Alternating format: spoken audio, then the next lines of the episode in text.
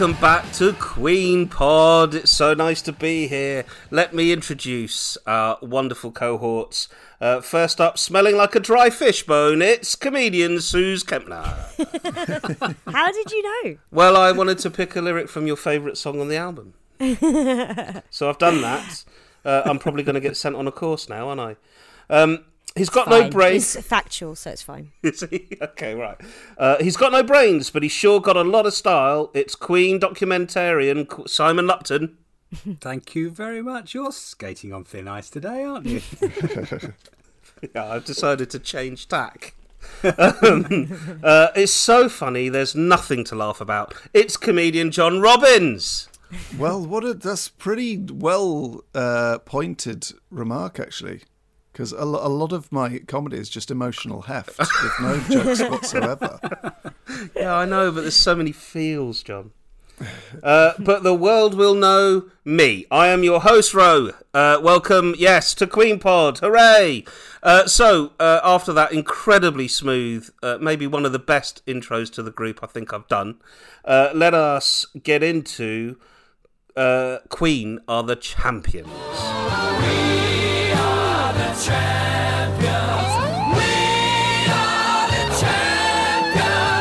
So, do any of us have a Queen moment that we'd like to share since the last time we gathered? Well, I um, after various debates about what was and wasn't played at Queen live at the Rainbow, and various messages about how.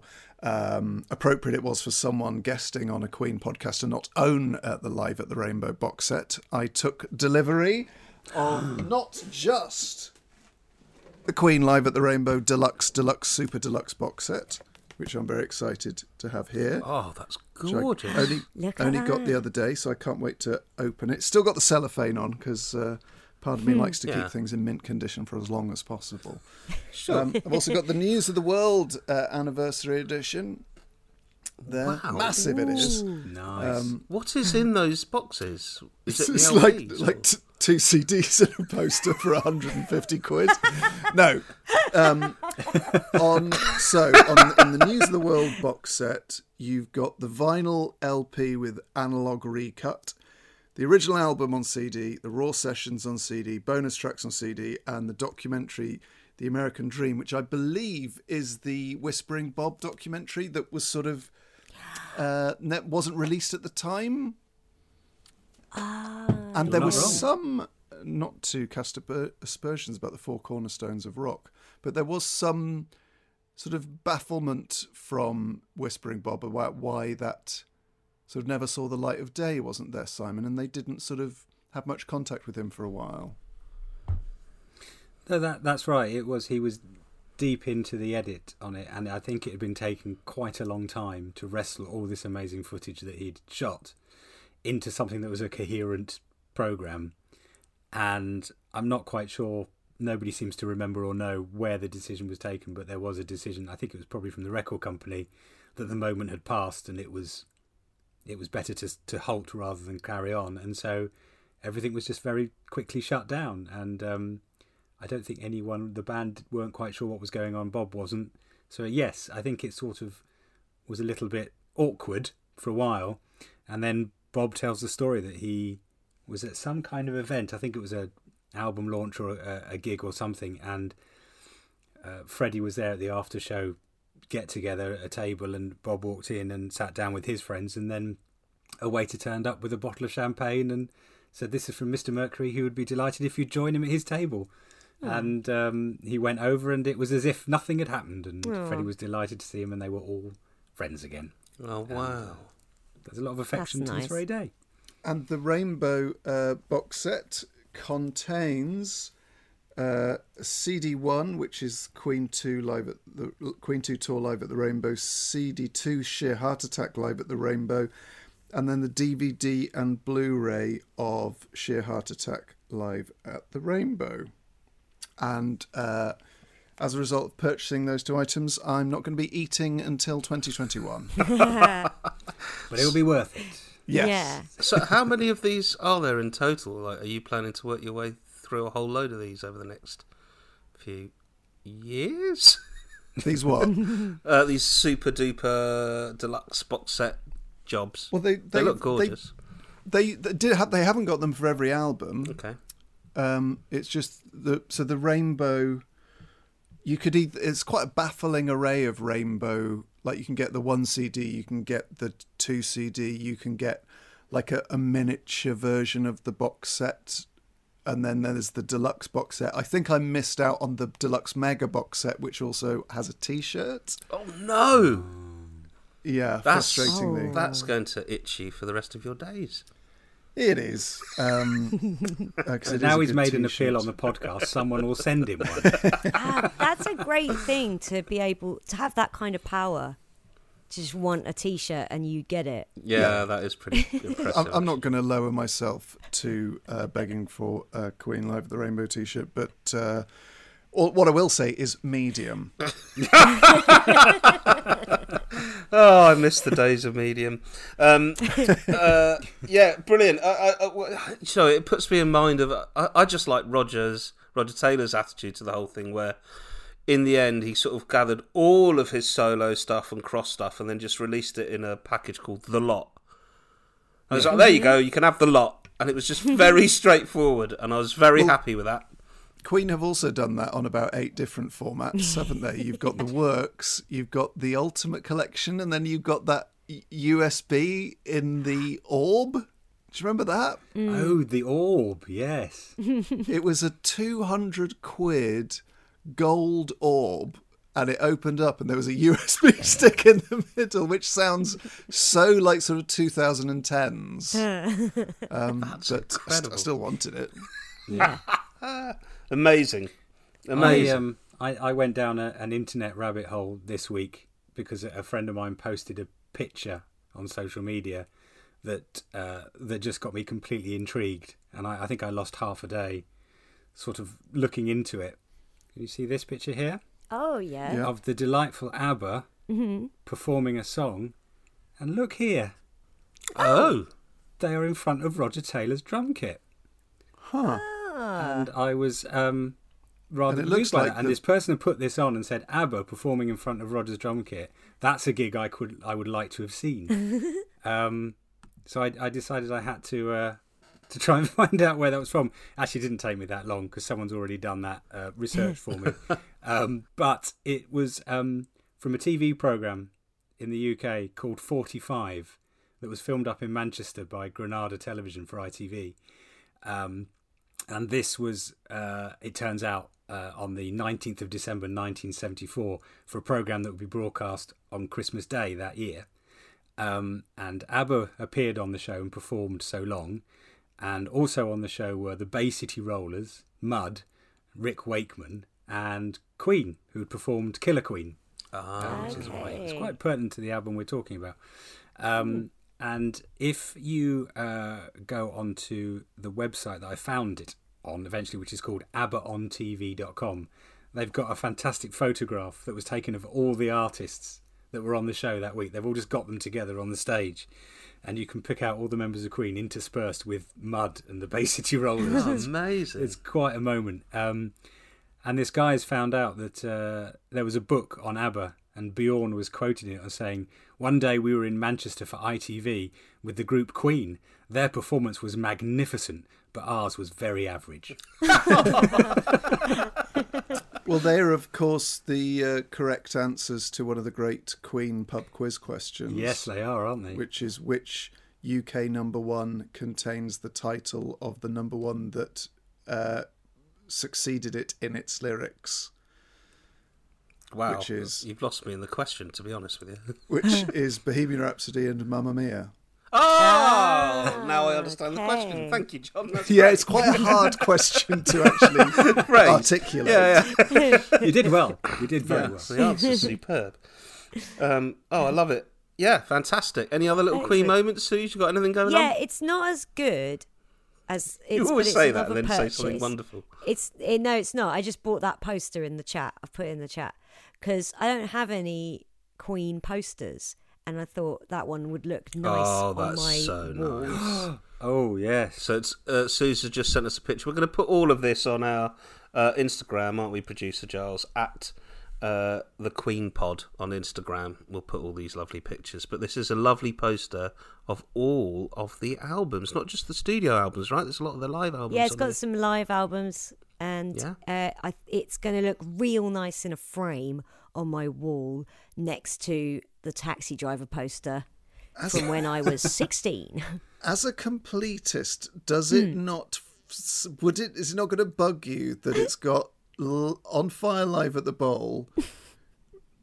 Uh, Queen Rock Montreal, but not live at the Rainbow, and not uh, what's the other one there? I can't see it. it's got Queen and Paul Rodgers. Yeah. Return of the Oh. Champions, But not the Cosmos Yes. Rocks. Maybe I'll have to get individual posters of all of those. Well, what you could do, Suze, is you see the bottom row. You could actually just cut Mm-hmm. Yeah. them off Oh, because it yeah. ends. It ends a row with "Made in Heaven." Yeah. It's the sort of thing I would do, actually. So that would that makes sense. And Very people would go, reasonably priced, I thought. Yeah, Yeah, it's the um, frame that's gonna do you. I, I'm upset with myself for getting it off the. Uh, Oh, the Great website Bezos that is machine. Amazon. Yeah. Yeah, well. but you know, I They needed are the very poster. quick. it did arrive the next day. I now live the life of a a gentleman in the olden days who's got a personal assistant because I've got Amazon Prime. Yeah. Other online retailers aren't really that available, not in the same same way. Let's be honest. No, Um, uh, which is a sad state of affairs, isn't it? Well, I feel like we've we've done Queen moments right out the wazoo there. So shall we move on? Oh, move that's on That's the to first time you've mentioned Frank Zappa in an episode.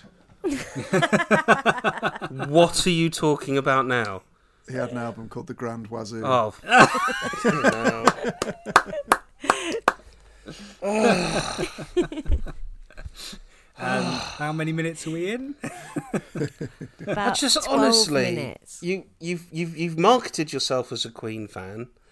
Anyway, it doesn't matter. I, what should we call the next session? Love of Frank Zappa's life. Who was it, John? If I was invited on a podcast to discuss every Frank Zappa album side by side, I, w- I would still be recording that podcast when I was 100 because he's got over 100 albums, so it would be ridiculous. Okay. It would be a ludicrous undertaking.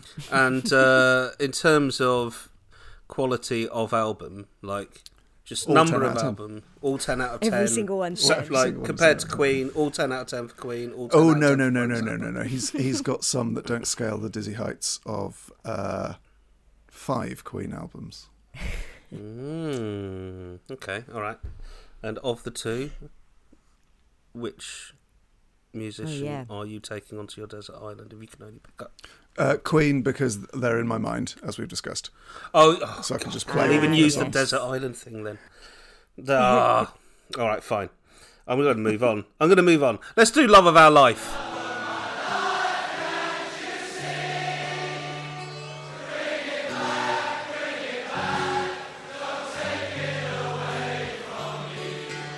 I got a little update from at Malk Smith 58 uh, for you, John. You mentioned in the last episode this fellow, uh, all these different versions of Queen 2. Uh, Oh, yeah. and uh, he just uh, dropped me a little note, bless him. Uh, very sweet note, actually. Um, but he just wanted to uh, uh, elucidate for you that those eight tracks that you were struggling to identify were the USA and Canadian versions. Ah, that's that'll be it. Right? And absolutely every copy of Queen 2 that he's got on that image is obviously a different printing, a different run, a different Yeah. country, all that kind of stuff. But as you correctly identified. Uh, the other thing I've got for you is at DeanMove41148127 pointed us to, are you aware of this? The reactions version of I Feel Good. The uh, reactions not aware of being, that. being, being the Roger Taylor band. I feel good. I knew that I would now. I feel so good. I knew that I would now. So good, so good. I got a you. I feel nice. Well, there you go. Get it? Aw. Yay. That picture of him, he looked like Tom Daley. Not bad, eh? He looked like a little Tom Daley drummer. oh, a little young Roger. But what a Yeah. what a fantastic beat he's thrown there early on in his career. I thought that was wonderful. So thank you for that. Okay, so I've got a lovely, wonderful fan letter from uh, one Mr. Oliver Jenkins. Hello, Oliver Jenkins. Um, I love this letter. Here we go. When I was young, I had to move away from my mum. I had no say in the matter, and I couldn't talk or see, to, see her for long periods of time. I had precious few items with me from home, but one was a Queen Greatest Hits CD. The band were my constant companion companion throughout that traumatic experience. The songs took me to another place, an, a place of ethereal beauty. I didn't see Queen as artists, I saw them as magicians.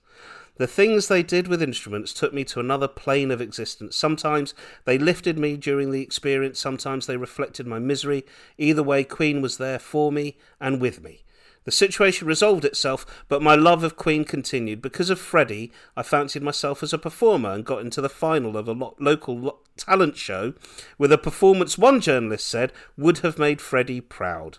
The hmm. spelling of Freddie with a Y slightly dulling my emotional reaction upon reading reading it.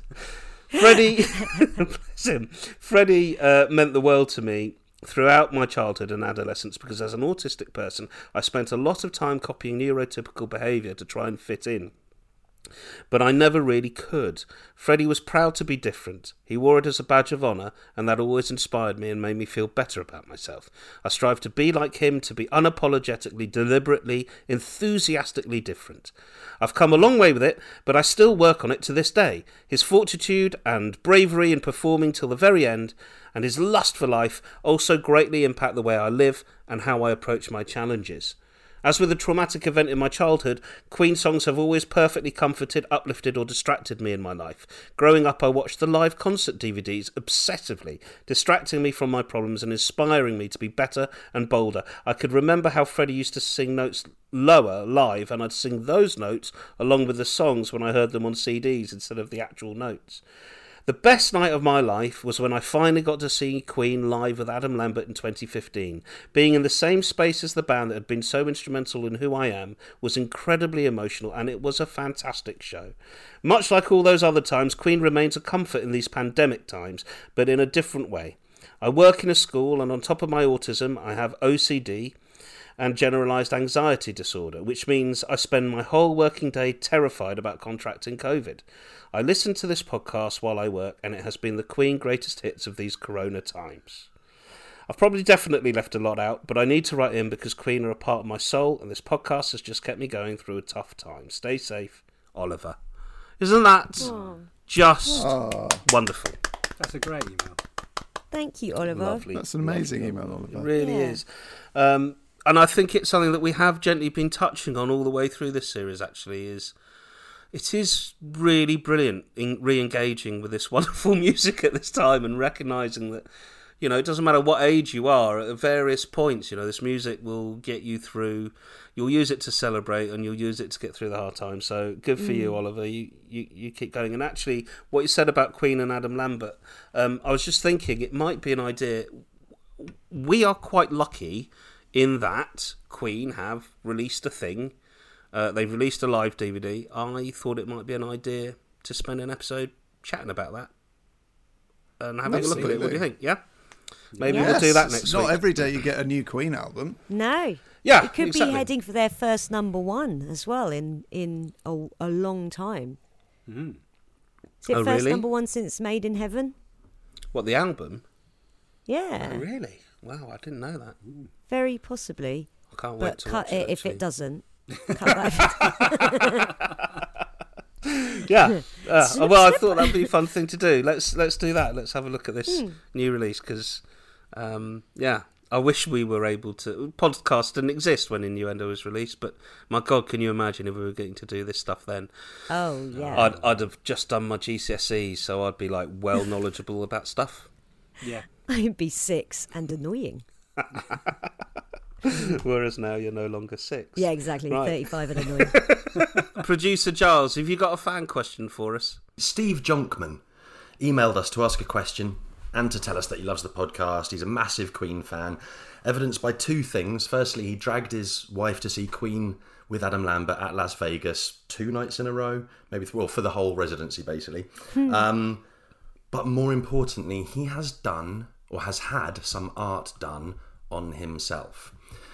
You can see here there's a lovely uh, picture of Frank from News of the World That's a on his tattoo. on his right arm. It is a tattoo. a tattoo of Frank on his right arm, a tattoo of Freddie on his left arm with some nice quotes. Give uh, it uh, all uh, Giving it all my soul.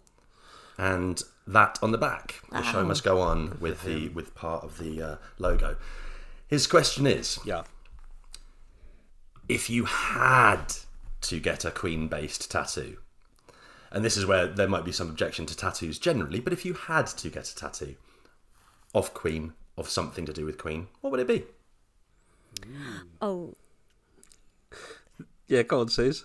yeah. Oh, because I only something want I only want two tattoos. Okay. But I haven't got any. But there's only two that I've ever contemplated Sure. getting. One's and one BSG. What's the other one? One's just big, uh, the big Queen Q, but Ah. possibly in the font of the first album. Ah. Really? Yeah. Yeah, I would. I've got uh, a T-shirt. Well, I've got two copies of two different T-shirts of the same Queen logo, which is the Queen One font, Ah. right. and I love it so much. I would probably go for that. I did have a um, Queen hoodie, which from the front had just like Queen written in red, very sort of um, neatly. But then you turn round and it was this enormous picture of their faces. It's from when um, the the Love Songs um, uh, album was released with the Michael Jackson track. And it was s- such a ludicrous contrast from this tiny little queen to this enormous, almost like Mount Rushmore size picture of them on the back. That that, that would be an incredibly audacious move So, to have Right Queen. the I'd have Queen on on my chest, very small and neat, and then I'd turn around to have their enormous faces across my back. You'd never have to wear a top again. That's amazing. Simon, you've already got three or four Queen tattoos, haven't you? Yeah, uh, no, Rohan, you know me. Uh, this just could not be further from what I would actually do. Because I would be so petrified of whoever was doing it making such a bad job of it. Um, fortunately, the, the pictures we have just seen, whoever the artist, what the tattoo artist was, was Yeah, clearly really good. extremely good. They were. Yes, because there, the there are some on those like little clickbaity things of ten tattoos gone wrong. There are a few Freddie Mercury's That's with some be worried really poor sort of pensmanship. Sort of end up looking like Laura's lemon and elderflower Freddy cake from the Bake Off that Oh just yeah, sort of sank a little Freddy bit. cake. You didn't. He only had half a face. Like ran out at the bottom. Yeah, go on, Simon. What would you have if you about. I- I had think, to? uh, if I had to, I, th- I think a, a very discreet crest somewhere. How discreet? I think. Well, not not massive. I mean, I'm not. I don't want one across my whole chest or across my back, but just somewhere. Just just a small crest, I think, would just because I, I like those ones where you kind of, if you know what it if you know what it is, then you know what it means. But if you don't if you don't know it, then it, it baffles everyone else. So when you say That's small, what I think about getting a queue. Yeah, Yeah, 'Cause it'd be Everyone like who's someone who's a fan would know would- what that was. See, Yeah. out of all the Q's, Suze, uh, I'm trying to make a Susie Q joke, and it's not going to work, is it? But of all the Q's, I I think I might even have. uh, John's going to hate this, but the Miracle Q because it's got that lovely sort of swirly tail to it, and it's Oh, always sort of the one that I. Well, it's one of the ones that I think. I mean, I constantly think of Queen, so I keep saying, just "Oh, to, it's the one I think." just of to be clear, I don't have a specifically anti-miracle agenda. You seem to hate the Miracle. I don't. I don't want people to think I hate Queen or the Miracle, despite what was said on the last episode. Okay. I, I I just have a couple of reservations, which I will come to at the time of that episode. But I don't want Yeah. people to think I'm not a big Yeah, we've fan. we've of the all got reservations. That's fine. We understand. But on I that haven't. album, there's two tracks that are a little bit dodgesome. Other than that, it's all gold. Um, uh, but so, sorry, Simon. This tattoo of yours, it's a very small Queen crest. Are you talking? Are you talking like the size of a two pence piece? Yes. And where does that go, please? Um, look, this is this never going to happen. So No. T- top a of the left nipple, two p or is it somewhere more discreet than that? forehead. I'm not going there. Move on. I'm not going there. Back of the not neck. happen. All right, okay. So I happen to have. So I, I, I have this sort of thing of if you love a thing for like forty years, you can get a tattoo of it. That's sort of my attitude of it. So I have a giant Batman on my chest, and I've got Catwoman down my arm, and I have long been thinking about what do I do about um, Queen, uh, and I think probably the most likely thing is um, the Queen crest in some form, probably on the right arm or maybe across the other side of my chest. However, uh, having done that uh, amazing album rating episode that we did, the album cover rating episode, do you know what? I wouldn't mind having those a kind of magic characters. The Oh, four they of would them work nicely just dancing tattoo, about. Wouldn't they be cool? You could have them placed in different places. You know, You could have uh, you could have Roger sort of floating away over your shoulder. Yeah, yeah. in reference to the uh, live at Wembley. to a gig. bin, yeah, whatever it was, someone else's garden. Yeah, The comedian Will Hodgson, who is the most tattooed Yes. man I know, has a little Freddie Mercury from the "I Want to Break Free" video with the uh, with the pink. I love his uh, tattoos. He's got so Yeah. many lovely, gorgeous little things, and it's always the the love. He's got great taste. That man, just great taste. Well, I think we've we've we've decimated that Great fan question. question, but it is a Yeah. fantastic question, um, and uh, uh, we're making a commitment right now that uh, the first time we all get together to do one of these together in a room, we are all going to get those tattoos. Right, right. We're in. Simon, we're in. Simon's in. Yep, good. Oh, okay. yeah, hundred percent. Yeah. Hundred percent on tape.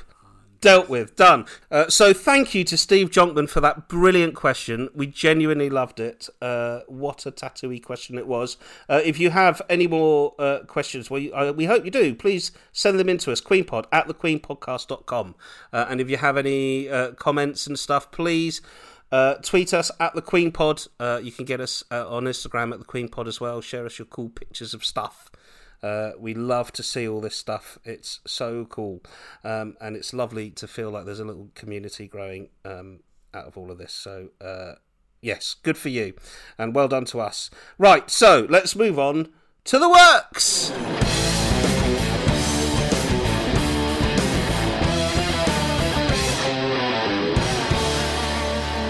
All right, so we are looking at the side B of Sheer Heart Attack, which is so cool. Released on EMI in the UK, Elektra in the US, recorded at Trident Air, Rockfield, and Wessex Sound Studios, uh, July to September 74, produced by Queen and Roy Thomas Baker, and engineered by Mike Stone, as I said entirely on the last episode. Um, the only little thing that I kind of wanted to add here uh, before we get into the songs themselves is um, the song Sheer Heart Attack, which appears on News of the World much later, uh, was written by Roger and was intended for this album, but it wasn't finished, so it wasn't released till 77. But I guess you guys all knew that. But that is why there is then randomly a song. Uh, two, Actually, I've three got, I've got that fact tattooed on my uh, the inside of my thigh. See, there's loads of tattoos you could get, Simon. loads. Um, so yeah, uh, uh, so you may, uh, if you're new to the whole uh, Queen thing and you're exploring the albums with us, you go, "Oh wow, there's a song called Attack, but it's not on Attack." That is why. So I've dealt with that. Um, so the second half of the album opens with this huge, crazy track called "In the Lap of the Gods," written by Freddie Mercury. It's three minutes twenty seconds long, and um, Roger is credited with providing drums and screams, which is amazing because he is doing some crazy stuff on this song. Uh, shall we just listen to the opening?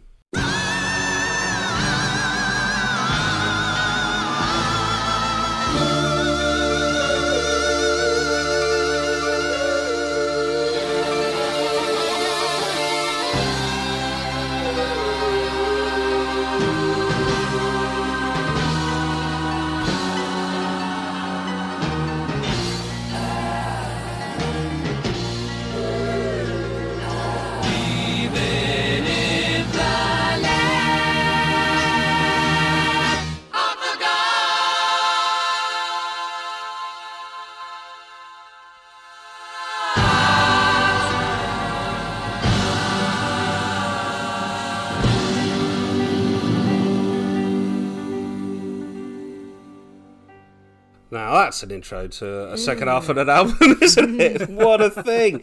Um, apparently, most people think Roger's high notes are falsetto, but Suze, maybe you'll be able to help me. Apparently, they're not. Instead, they're supposed to be part of his normal range. Is that even possible? What is Yeah, he doing? How does he do it? They're definitely falsetto. He's putting a lot of twang on them as well. Uh, we talked last week, didn't we, about how Freddie and Roger, it's not so much a difference in range, it's just a difference in um, how they approach different notes. Uh, I think, yeah, yeah, we talked about this in the first, yeah. And uh, so with Roger, it's all a very wide vibrato, whereas Freddie, it's um, like a much sharper sound straight through, if that makes sense. So Freddie won't necessarily sound higher than Roger, but actually they're not singing in different um in different ranges. That's crazy because he definitely Mm. sounds like a soprano in a choir. And I was Yeah. convinced when I first got into the band that they had some female singer. Like I remember distinctly, sort of reaching the point of information where no, Roger does all that, and I'm like, what? How is Mm. yeah, that? yeah. Yeah, because it's him singing the for me at the top B in um Bohemian Of Rhapsody. course, yeah. That's nuts, That's right? his note. But that He finds it much easier up there than Freddie, but Freddie can hit all those notes. yeah. Is that a top B? I thought that was a top C. I think it's a B. If it's a top Hmm. C, um, I'm more impressed with every time I've been able to hit it. I, d- I defer to your. I defer to your uh, Wow. knowledge. Yeah, um, I think it's stunning. yeah. I find the main voice on uh, in the lap of the gods quite scary. Well, it's put through a flanger or something, isn't it? Whoa, whoa. Should we listen to a bit of that? Actually, Have That's a they nice slowed it to- down? They've done I something. think they've put a Mm. yeah. It feels like it's gone through a flanger, um, Mm-hmm. uh, but I don't really technically know what a flanger is. If I'm honest, I know I that it flanges that notes. No, it's it's one of these guitar freak pedals, uh, guitar legends pedals. Uh, like John, he's probably got about six flanges. I touch your lips with mine.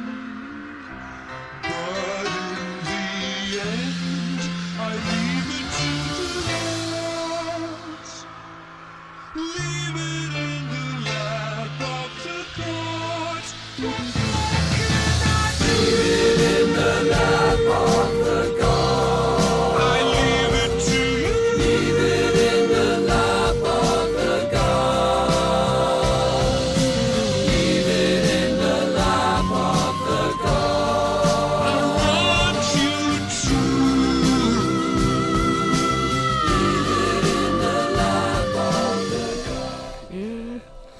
It's, Uh, it's, uh, it's it's not a flanger. They uh, recorded it. They sped up the tape as they recorded it, and then when you play it at normal speed, it slows down. Okay. Thanks to Google. wow. Is that the same effect then that they're using in Show Must Go On? Uh, in My Soul is Painted Like the Wings of Butterflies. That's the same thing. And I I was told that's a flanger, and that's the only time I've ever heard it before, mentioned before. But maybe they're doing the same thing. No, because that the, when you when you record sped up and then play it normal, it changes the pitch and the uh, register. And the uh, Oh, okay. So two, they're two so different, wouldn't. They, and two different effects. I'd imagine by 1991 they could do it Yeah. slightly less sort of uh, analog wizardry. It's just that lovely, just the way Brian's guitar works. I mean, he's laid it all down afterwards, but that lovely transition into the into the final section of the song is just it's just one of the loveliest bits in all of Queen for me. The song is I really like it. It is a good song. It's an amazing opening to the second half. Um, I think Revisited is a stronger Lap of the Gods than this one in lots of ways, but um, that little moment where it just you know there's those two little moments where Freddie finishes a, a note and R- Brian just carries on on the guitar I think in the same note and it's just beautifully what's the word a beautiful illusion and then that that lovely transition that I keep wanging on about. So Freddie uh, in an interview on Radio 1 on uh, Christmas Eve, uh, 1977, he said, uh, I was beginning to learn a lot on Sheer Heart Attack. We were doing a lot of things which was to come on future albums, was to be used on future albums. Songs like In the Lap of the Gods, yes, I suppose. Working out the harmonies and song structure did help on something, on say, something like Bo Rap. Somebody said this sounds like Cecil B. DeMille meets Walt Disney or something, more to the point than the Beach Boys. Um, that's a little. Uh, uh, um, l- look at things from Fred that I think he was. I think I think that's right. I think it is something that we've been talking quite a bit about in this album, where they are now establishing sort of their approach for all the albums to come. The idea of generating hit after hit and um, and writing some amazing stuff on each album. Um, there's no real obvious connection between this at the top of this half of the album and in the lap of the gods revisited at the end of the album. Um, that's the other thing to say about that. Any Well, it uh, does give us the opportunity to sort of, if someone says, "Is this your favourite Queen track?" You can say, "It's not even my favourite song called Lap of the Gods." if you prefer the other one, hmm. yeah, yeah. It's a, it's a really, really to take the second half as a whole for a second. It's really mad. Mm-hmm. Yeah. I hmm. don't think there's as varied as a side on any Queen album because you've got this sort of weird top and tail with two songs that are completely different but share the same name. Then you've got um, like the hardest rock track they ever did. Mm, yeah, we're doing that next. Then then you've got and four of the songs are less than two minutes thirteen. One of them is uh, sort of this odd wartime like a cappella thing, dear friends. Then you've got John Deacon's first song, and then Bring Back That Leroy Brown, which feels so much like it should be on a night at the opera. Yeah. yes, It's it's cra- it's, it's sort of a wonderful mess, Uh, but it's not a mess at all. But you know what I mean? It's it's so varied. yeah. Does it feel a And- bit and- scrappy to you as a result? I wouldn't say it fe- feels scrappy, but it it doesn't f- feel like, say, the second side of um, a Night of the Opera, where you could argue that Bohemian Rhapsody isn't even the most outrageous mm. song on that Sure. half. Sure. But it does feel. It it feels like each song is very different. Yeah. like very very like from different bands and not just different bands but different eras Yeah, maybe, but I think the first half of Night of the Opera in particular has that sort of freneticism about it that it. it mm. I mean, they mm. love genre hopping. So for me, I just yeah, I think for a long old time, I'd say at least a good fifteen years, I'd say that Sheer Heart Attack was probably my favourite album and the one that I listened to the most. Um, and it is just all of these tracks just sound great to me. I don't know how it is for someone new or objective. I don't know quite how it would be for someone who was coming in to this stuff fresh. it's i think it it's the, probably the album more so than queen 2 i reckon where splitting them into sides makes you look at it slightly differently Sure. Mm. it they they almost feel the two sides like two crazy eps hmm. Yeah. yeah, because the first album is like the two rock tracks are the bookends. The second, well, the first side, sorry, the second side, you've got the two in the lap of the gods, and it's almost like a little sort of smorgasbord of everything they can do in between. Yeah, yeah, yeah, absolutely. And uh, but it's a burst of creativity, as all of their albums are, I think. But you've got to bear in mind they got into a studio for what eight weeks and came out with I, this. well, I think you can tell from how different those songs are that Brian hasn't been as present Right. in Yeah, the I was going to say. in the yeah. writing. When you know the uh, backstory to this album, what was happening at the time, a lot of it does make more sense. Mm, mm, Brian being ill. Um, Yeah. Amazing stuff. Well, listen, let's move on to Stone Cold Crazy because that is a stone cold killer of a track, isn't it? yeah.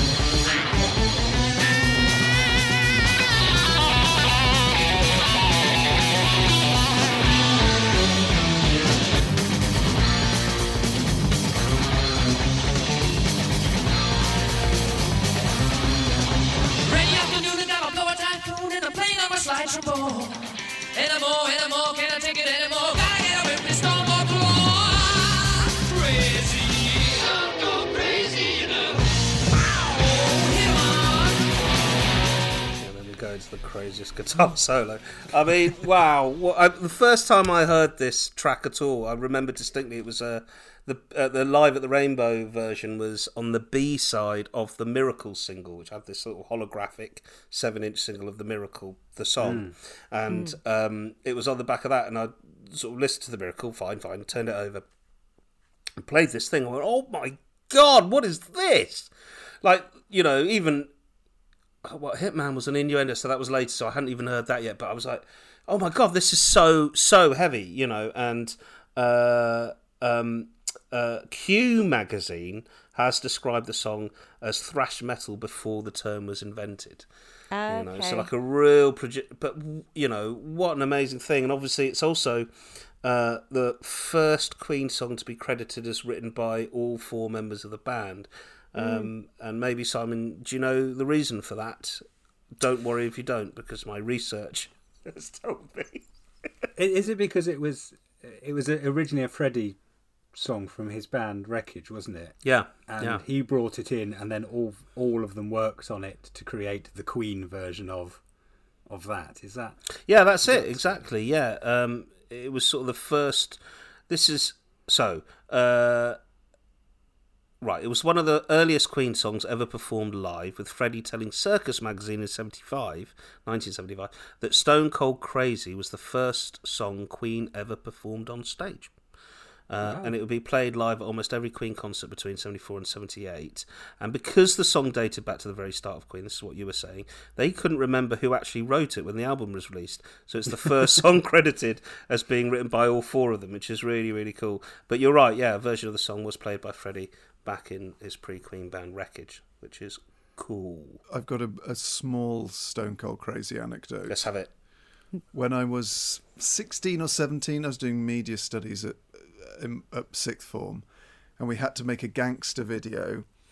And um, I, I lobbied at times vociferously, uh, at times vehemently, uh, at times passionately to use Stone Cold Crazy as the soundtrack.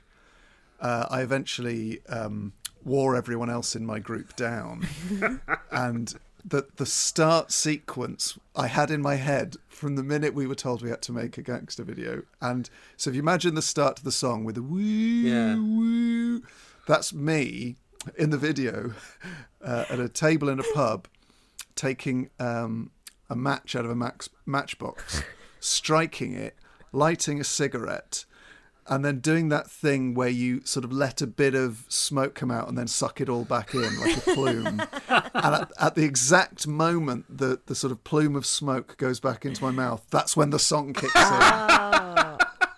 Oh, I wish I wish I had that. Did video, you achieve but, uh, that? Did you manage to achieve that on screen? Yeah, it took ages and about sort of six fags, but after after smoking six fags uh, and getting enough takes, I managed because it had to be the first one. Oh, that's Aye. amazing. Oh, that's Wow. just like uh, Edgar Wright's vision for Baby Driver. I think that's Yeah, Absolutely. but on a brilliant. slightly smaller scale.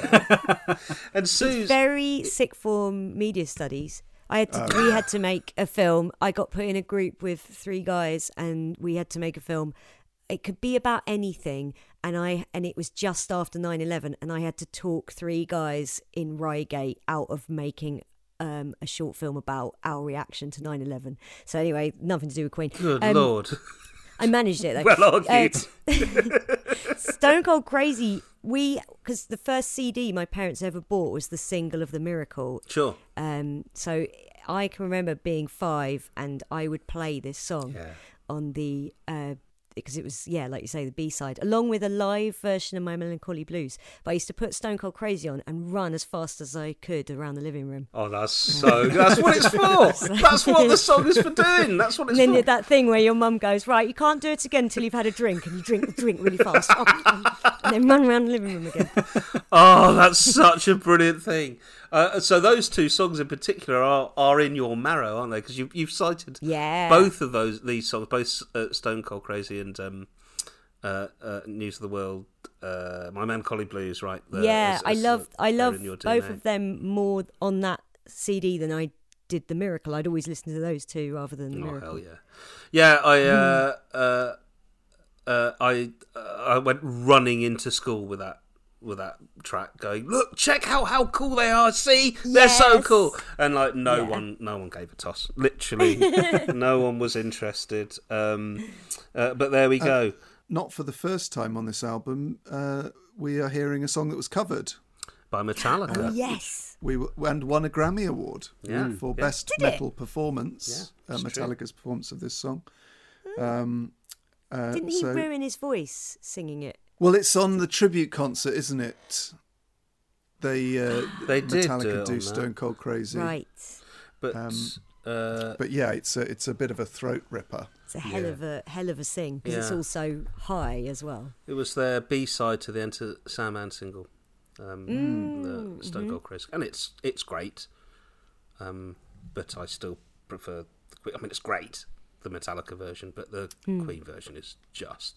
It's just it's at and when they play it live, it's even Oh. faster somehow. it's even more nuts. yeah. They, you know, Yeah. it's it's it's an incredible. It- it does feel like all four of them are heavily pulling together. I think that credit kind of, you know, I think they probably are on all their songs. That they definitely are on all their songs, but on Stone Cold Crazy, that it just feels like no, this is all the Power Rangers forming as one. It's interesting because could, could we take a moment just to admire the the, the drumming on, on this particular track from Yeah, Mr. Roger. Meadows Taylor because it, it's actually um, for me it's the way that he is mimicking what the melody is is doing with his drumming. It'd be so easy for him to keep time because it's going at such a lick. Hmm. It's quite hard for a. It's quite technically difficult for a drummer anyway, just to, to keep that, you know, sort of like a metronomic way, just to keep that that rhythm going.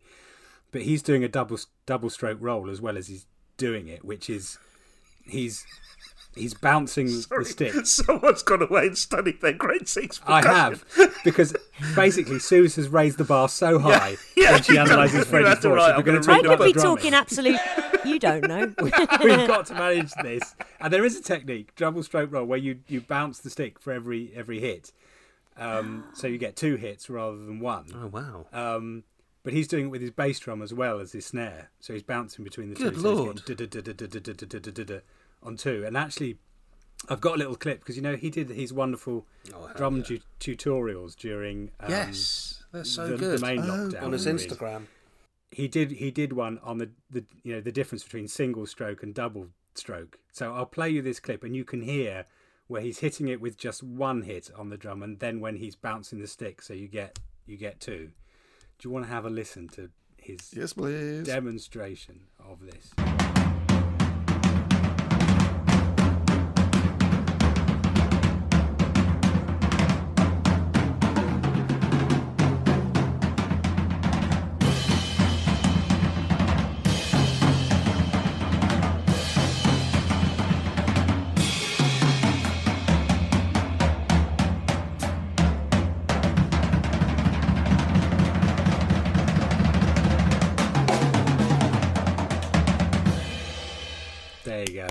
Damn, he's good.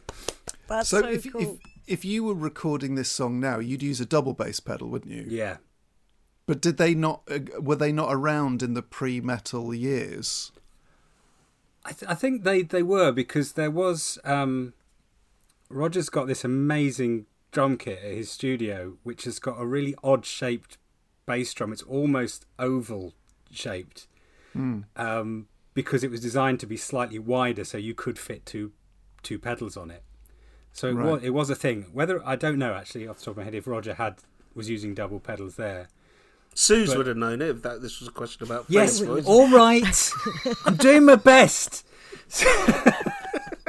just flying the flag for the drummers here. But I just, so I just, I don't know. It's fine. It's fine. In the percussion department, you have to put up with this kind of stuff. yeah. So basically, the brilliance of it, how he's deployed it here, is that he is able to mimic what the melody is doing with the drums, so it feels very melodic, and it goes back to what we were saying at the very beginning, that first time that that, that Tim Staffell and and Brian heard Roger play. It was just how melodic he made his drums sound, and then make he makes it sound like an instrument rather than just someone hitting hitting you know pots and pans. Um, and I just think uh, it's worthy of highlighting that because we uh, we tend not to because I'm rubbish at it. No, not at all. No, I, I think you're right. I think we do take drums. I think every, all of us take drums for granted. But you see this stuff, and like, every time I actually stop and try and analyze drums, and I only ever really do it with Roger, I suppose. But like, h- how hard is it to actually play that? Like, how long do you have to be drumming for?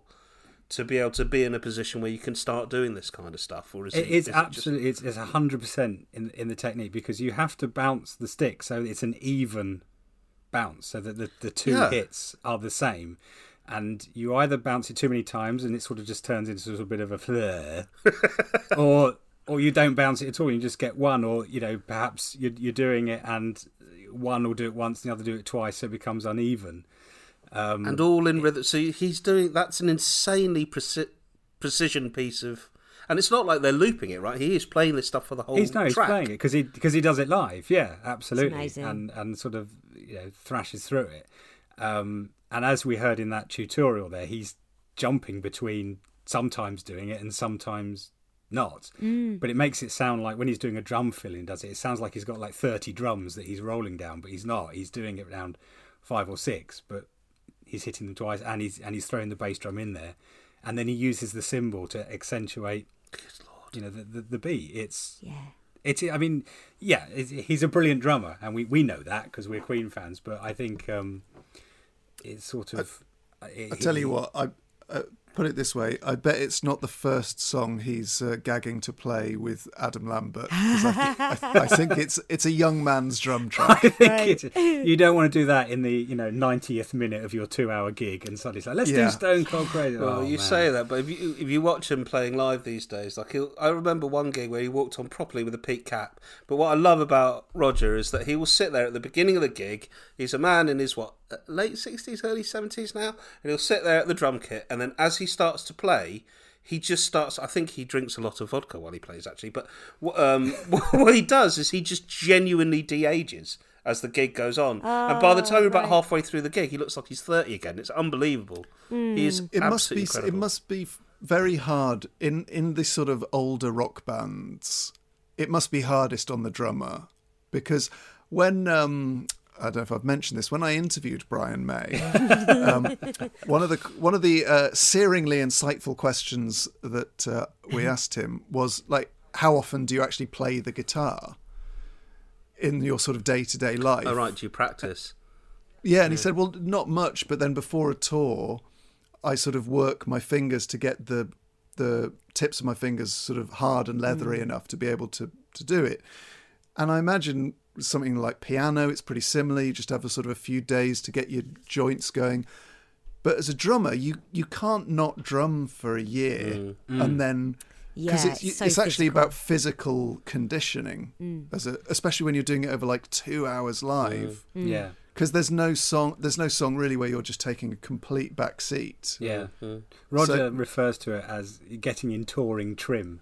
It's, it's basically Yeah. you have to work Right. up to it so that when you're on tour you're you're you're f- fully operating and I think the difference between the old days and, and, and now is that afterwards he needs a massage and he needs to relax, you know, to sort of stay to be able to stay at that level. Um, Mm-hmm. Whereas I'm sure when he was in his twenties and thirties, he could he could play a gig and then go out partying and Yeah, do yeah, all the of things you want a rock star to do. But I don't think it's he couldn't do. it. I think it's about looking after himself now so that he can keep doing it. And we're you know aren't we lucky that he can? Yeah, yeah, because yeah. Um, Yeah. And he's you know, got a lot more, of drummers suffer. You know, He's got more inventive with his drum solos on these gigs and stuff, and you know he's. Oh, I love him. I absolutely love him. I think it's fantastic. And actually, do you know what, Suze? I think uh, I think we, you normally go, oh no, what Ro? So do you know what, Suze? Oh, what is, yeah, what yeah, is it? yeah, Ro? yeah, Sorry, yeah. it's because I've heard myself do that on the podcast, and I think if I'd be annoyed listening to that, I'd think, "Oh, shut up." Oh, my favourite so thing. no, what is it, Ro? What is Yeah, it? yeah. So I think we should stick with Roger Taylor as a theme as we move into the feature of the show called Simon Says. Guaranteed to blow your mind. So Simon, Yes. I think what we're going to do is address this. There's been a little bit right way back on uh, uh, Queen One Side Two. We were Yes. talking about uh, modern times rock and roll, I know where you're going with this. Go on. yes. um, and there seems to be some confusion over whether or not Modern Times Rock and Roll was ever played live. Um, and uh, uh, it also happens to be on a Queen album called Live at the Rainbow. Just just a small major concert that they gave. Yes, I re- I recall Yeah. that now. Yes. uh, so Got it. Yeah, there we go. Here we go. Live at the Rainbow. What's that? Yeah. Side twenty. Modern It, it was on both both times John's they did the rainbow. It's actually on The march both, Simon. It's yes, written. It's twice written down twice on the back of this uh, deluxe box set I've got uh, here. I, I need three-step verification. I need you to have written it three times. Well, it's, remember it's it. actually it's a third time on the Blu-ray. So my question to you, Simon, is: Did they ever play? Sorry, there's also there's also bonus tracks, and it's on. It's written down four times on the back of the uh, on the back of the. the- Yeah. the Uh, wasn't it on that BBC recordings thing as well? Anyway, no, uh, uh, yeah. yeah, it was. So, um, just It actually became a, a staple of, of their tour for, for several years after that. So, in answer to my own question, I can't remember if they uh, played it live. I couldn't remember, but I, I, it has now been pointed out to me that yes, obviously they did. Um, Well, Simon, you're not the only person who's put your foot in a Queen pat, uh, because I claimed somewhat uh, arrogantly a couple of podcasts ago that um, my melancholy blues was just uh, Oh, yeah. piano and bass. It really isn't. Dear oh dear, a little bit of drums going on in that Yeah, song and as some well, guitar. Oh, and a little bit of uh, all of the instruments that the band members every play. every instrument. Well, I hold my hands But it has up the then, 'cause feel of like a lounge It jazz song. It does. Yeah. It does. it would work. And also, the guitar is genuinely so subtle. It's just adding a little edge to the to the bass. Yeah. um, which is sustained. But I did go back and listen to your little statement on that podcast, Simon. One thing you did say is I'm not sure if they played it live. However, I think if they did, they played it slower. And I thought it might be fun if we quickly listen to it See if li- I'm live this as and then Oh, listen to it on the album idea. just to see. So this is Modern Times Rock and Roll live at the Rainbow, November 1974. They did it at the Rainbow. Well,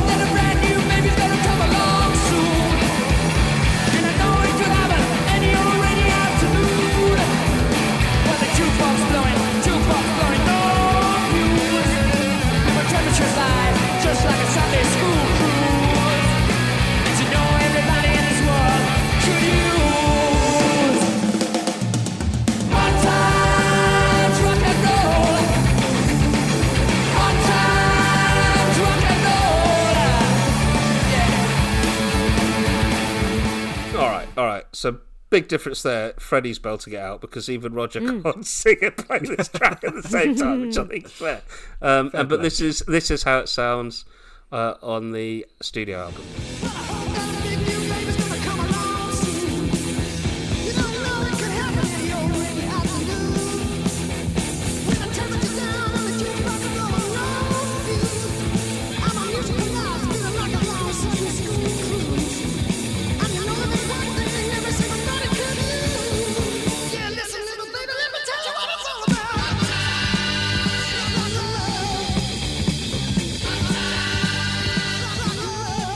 what do you think? Oh, definitely faster on the studio. Yeah, It is faster on the Album studio album, isn't it? Marginally, but, but still. only a, only a bit. Yeah. No, I think only about yeah. like an 5%. eighth of a bit. Well, you're the percussionist, Simon. How, how many beats Eighth faster? of a bit. I, well, I I happen to know that I, I believe that the the studio one is supposed to be played at 230 beats per minute, Right, Wow. and I think the la- the live one is slightly lower than that, probably two twenty about or something. 220, Yeah, something like that. right, okay, which is you to to you or I is really not much in it, but I imagine to Roger over the course of a live gig means a hell of a lot. Yeah, yeah, yeah, yeah, yeah. Stops him from passing out. Well, there we go. I think that is a righteous, Simon says, encompassing so many, so many uh, uh, fantastic corrections. So well done, everyone. Um, shall we head back to the work? Uh, sorry, Simon. before we do, no, before we do, because I completely forgot that I'd actually um, had a look at the tour that they they did to support Sheer Heart Attack, and um, I was going to talk about it at the beginning of the podcast, but I completely forgot.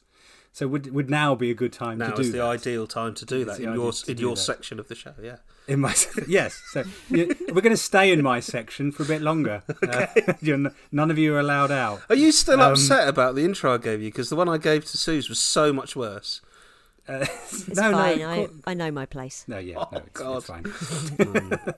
we'll talk about it later. So, um, basically, uh, Queen embarked on a very ambitious tour to promote this album. In fact, it was their first world tour um, to promote an album.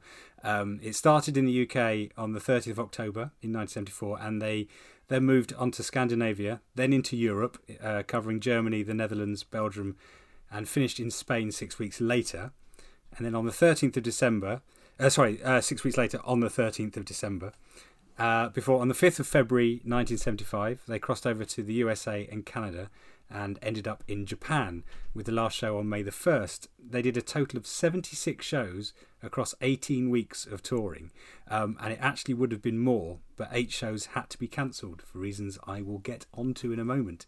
Um, it boasted a brand new lighting rig, and we know Queen love a lighting rig. Um, in Leeds, Roger ended up in hospital. Um, because during the gig his monitor failed, which meant he couldn't hear anything he was singing or playing. And he was so frustrated and irate that after the show he threw a tantrum backstage and ended up with a severely bruised foot. Uh, a few weeks later in Glasgow, towards the end of the show, uh, Freddie ventured a bit too close to the crowd and was dragged off stage into the audience Oh, no. and had to be rescued by some security guards. Um, afterwards, Freddie described the incident as a rather undignified affair.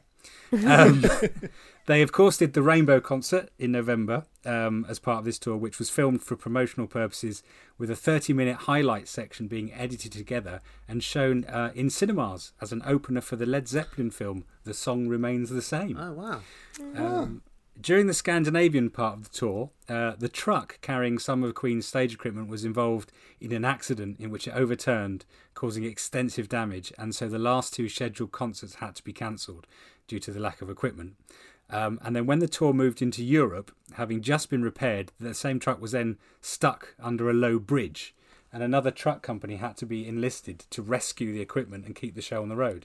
That particular company was called Edwin Shirley Trucking, and fans who have seen the Magic Years will have seen Edward Shirley uh, featured um, because from that point onwards they became, became Queen's UK and European truckers. Right. Blown away by that, aren't you? Um, No, no, I remember Right? that. Yeah, yeah. Edwin Shirley Truckers. Uh, midway through the US tour, Freddie starts to suffer from a sore throat, and on seeing a specialist, is diagnosed with nodules on his vocal cords, which can only be treated with three months' rest. He was too afraid to tell the rest of the band um, because they didn't want another US tour to be compromised. Um, but Freddie did the next show and then saw a second opinion. Uh, this revealed that he actually was just suffering from swelling um, and some antibiotics were prescribed. Um, however, he did need to rest, but six shows got cancelled as he only needed a couple of weeks off rather than the three months they feared. Um, the tour then moved to Japan, uh, and I probably don't need to remind you of just how extraordinary that was, um, with the band getting their first real test, taste of what Beatlemania was like. Um, they were adored by the Japanese and were frequently mobbed wherever they went. And on more than one occasion during the show, Freddie had to appeal to the crowd to calm down for fear of people getting injured because they went absolutely bonkers for him.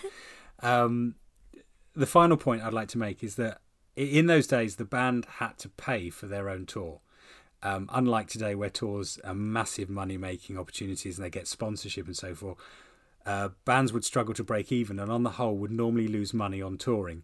Um, however, the theory was it was necessary to get out on the road and promote your album and single sales, so that's where you would make your money. Queen's production values on their tour were so lavish and ambitious that they were making significant losses, um, but felt it was essential to build the reputation they wanted.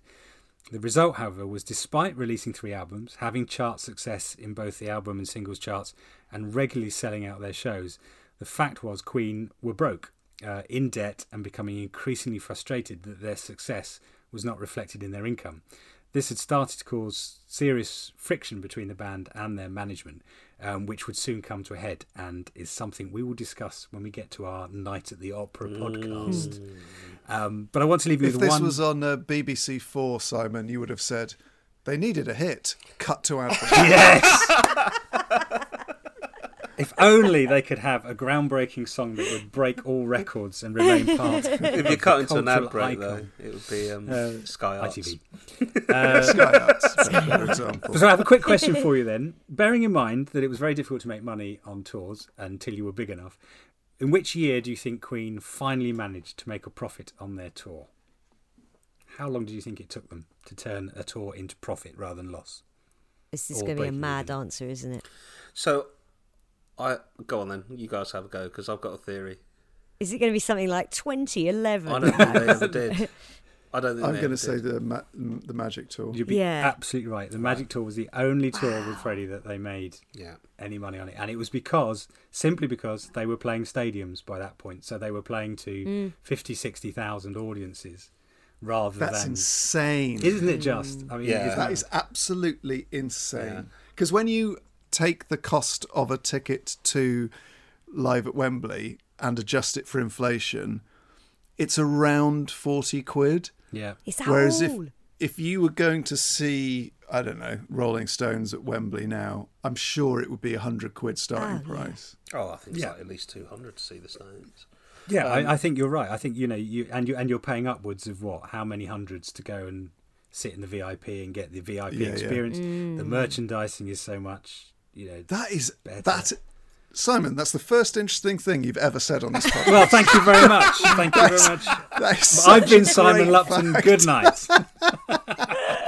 That is amazing. You think that's more interesting than Edwin Shirley trucking? I am shocked, quite frankly. You don't, you don't have to include all the information, is what we're saying. So that's No, all we're I just- saying. I just No. thought, you know- No, I love the trucking bit. I love the trucking bit. Please do I keep thought the that was, detail. I thought that was a banker. The the, the trucking. No, it's Which fantastic. In fact, someone on, on, on Twitter even sent me, I think, one of the boxes that was retrieved from that particular tour. And um, uh, We're going to get a tweet saying, um, actually, Simon, it was uh, Edwin Shirley Logistics, not Edwin Shirley Trucking.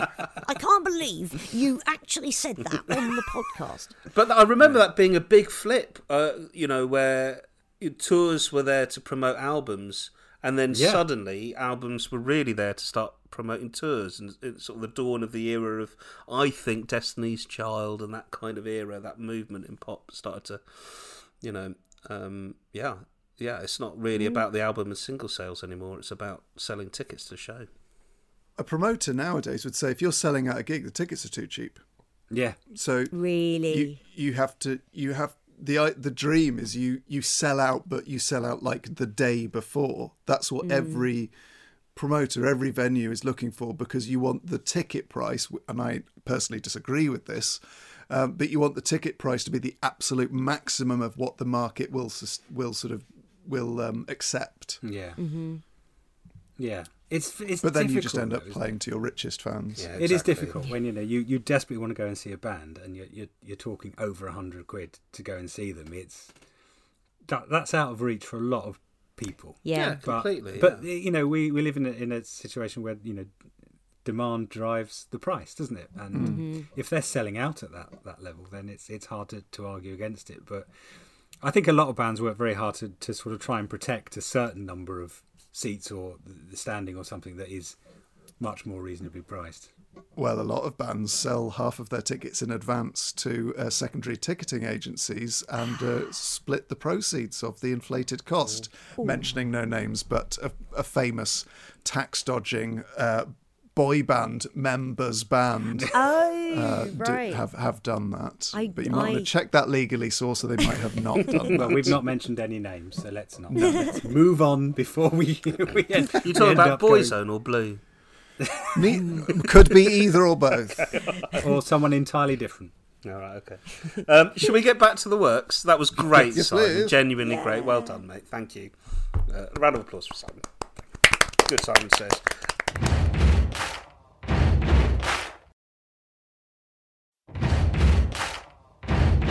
All right, so we've got this uh, little ditty by Brian May, this lovely little lullaby called "Dear Friends." Uh, I think we just play a little bit of it and uh, uh, have the briefest of chats about it. It's a lovely little. Um, do you know what? I think it's in context of the album that I think this works really, really well. Uh, um, and I think that although it is a crazy side, as you say, um, John, it is an eclectic side, and it is, it is, it is, it is a very, very. There's a lot of variety in it, and I've always loved that about Queen. So here we go. Here's some um, dear friends. So, dear friends, your love is gone.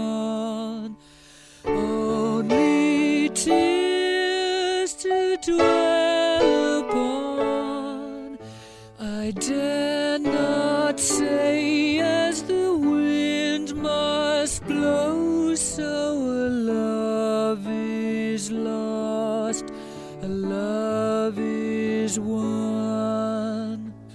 Go to sleep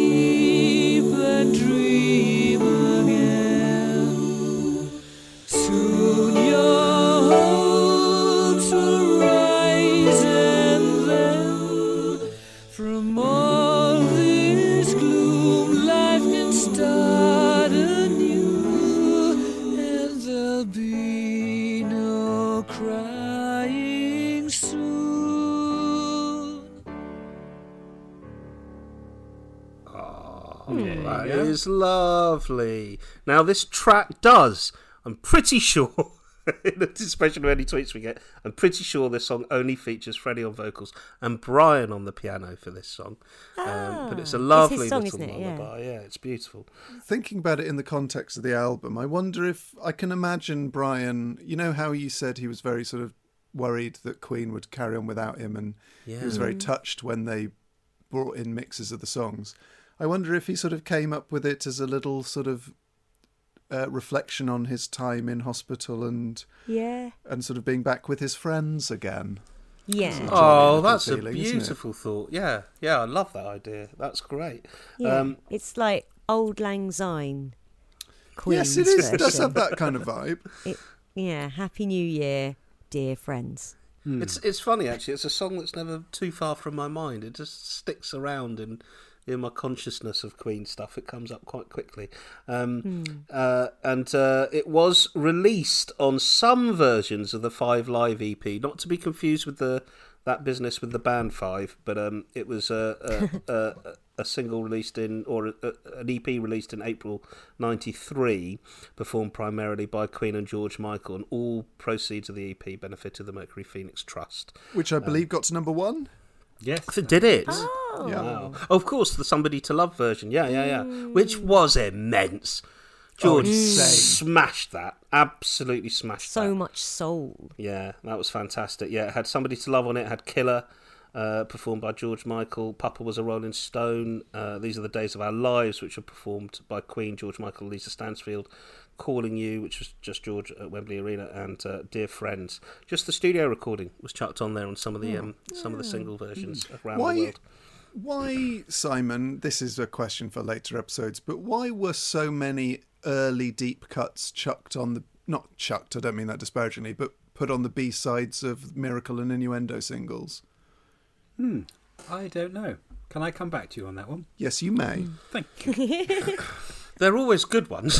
Yeah, yeah, yeah. They were But little it's- gifts. It's kind of, it's, it's interesting. I wonder whether it was a sort of a concerted effort to push people to the early albums. Maybe. Sometimes they were different recordings or cuts. I mean, Stone Cold Crazy could and should have been a single, really. I think, but um, yeah. well, we was go. it sort of settling old disagreements in the band of like, oh, that I should have had my song as a single in 1974. have it now. Yeah, yeah, some sort of placation. Um, all right, listen. Let's let us get to the debut of the mighty John Deacon, uh, our bass player. Someone that uh, I don't know if we've talked enough about John's genius, but he is a genius. Um, but here he is. He's also playing an awful lot of guitar on this album. He Yes, is, yeah. he He, is, played yeah, yeah. most of the guitars on the track, as well as the bass. He played the acoustic and electric guitars across most of it. So, Presumably because Brian was absent. Yeah. Well, he, he he plays acoustic guitar on. Let me get this right and hope that Wikipedia is also right on Tenement Funster. In the Lap of the Gods, Misfire, and uh, She Makes Me, Stormtrooper in Stilettos, Oh, right.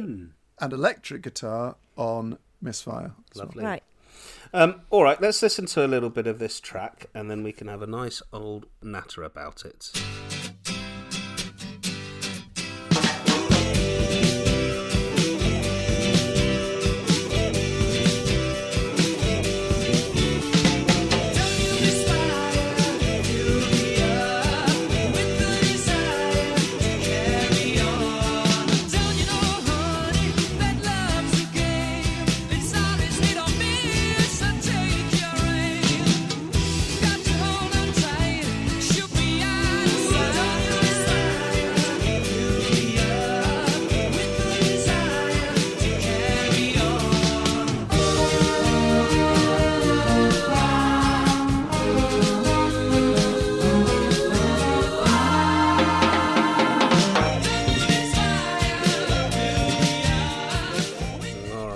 Get the idea there.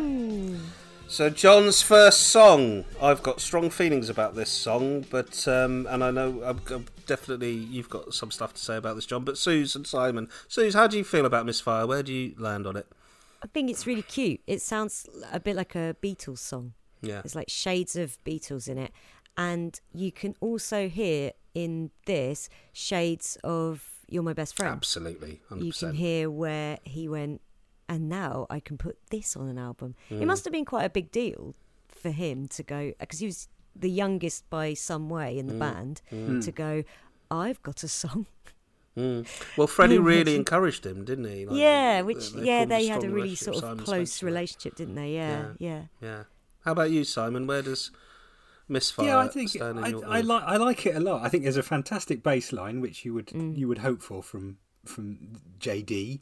Um, but I'm actually just it's just occurred to me listening to it now is for those of you that listened to our Tim Staffell chat the other week. Um, he he was talking about how he, he learnt the art of, of songwriting, you know, wi- wi- in those early days with 1984 and then Smile. They were finding their way. And so by the time we get to Queen, you know, Freddie and, and Brian in particular, and Roger, have all had experience of writing songs. Whereas I think John is learning very much in the public eye as as Queen becomes this hugely successful thing. And the, the amazing thing is, is he he ramps up to having huge hit singles very very quickly. Um, but I, I I think with Misfire, it'd be fair to say that it benefits from the other members of the band chipping in and, and doing their bit. Um, I think you know because John wasn't a confident singer, he found it very hard to communicate to Freddie in particular how he wanted the song sung. So Freddie would spend a lot of time working it out and helping him with that side of it. Um, but it doesn't surprise me that it's very it's very bass heavy. There's lots of guitars, which is obviously John was something he was very comfortable with. It, it must be very hard to write songs if you can't sing. Yeah, Yeah. I think that. and Can- communicate to other people what you're try- what's in your head. Can here's a question for the broader music fans: Can Jim Steinman and uh, Bernie Taupin sing? Ah, that's it. Yeah. Jim Steinman can because that's part of the reason they fell out, and he started releasing his own singles. I'm guessing Bernie Taupin doesn't need to because he's he's just lyrics. Yeah. Yeah. There's a lot of like musical theatre composers who can't sing, but they get a real good understanding of the male and female voice. Uh, so they can write in it, I guess. Well, speaking of the male and female voice, um, I I've got- mentioned. I've got. I think I've got a way into this for you, John. Actually, Okay. because w- what what I will say, like you can't love all Queen songs, and I have to say that from the next album onwards, when you're talking about your you're my best friend, you and I, spread your wings, all these ama- another one but stuff, amazing tracks that John, con- you know, continues to bang out. I want to break free my card, so I love John as a writer. I really do. I do think that the title of this song is quite apt for me. Um, and the issue I've got with it is, I you know, there's a bit of the song that I absolutely love. That last little bit that I play it goes, "Don't you miss fire?" I love all that. Sorry about the singing, but I love all of that. Um, but that guitar air raid siren, that I've always found that very challenging to listen to, and I have never held that song close to my heart um, until you, sir, John Robbins. Well, tell us about it. Well, I um, am a huge fan of uh, singer songwriter Neko Case, uh, someone who I discovered in about 2000, 2001. Uh, she is, uh, I guess you'd put her in the genre of like Americana, sort of uh, alt country, but she also sings with a band called the New Pornographers. And sh- she released an album with k.d. lang and Laura Veirs under Case Lang Veirs. Um, if I talk at too great a length about how much she means to me, I will cry uh, because she means uh, an enormous amount to me. Um, and her voice is something quite exceptional, but her songwriting is also unlike anything else I've ever heard. So, anyway, I've seen Neko Case live probably 10 times, and I was getting ready to uh, see her live, and this was about four or five years ago. So um, it's a, an out. So her first album album's called The Virginian, and it was released under Neko Case and her boyfriends. And uh, I put it on, and it's sort of very of all her work, it's the most country, and it's a mixture of covers and her own tracks. So anyway, I listened to this album, getting ready to uh, go and see her live, and then the last song on the album plays, and within about three seconds, uh, my jaw had well and truly hit the floor. So I'm now going to play you why.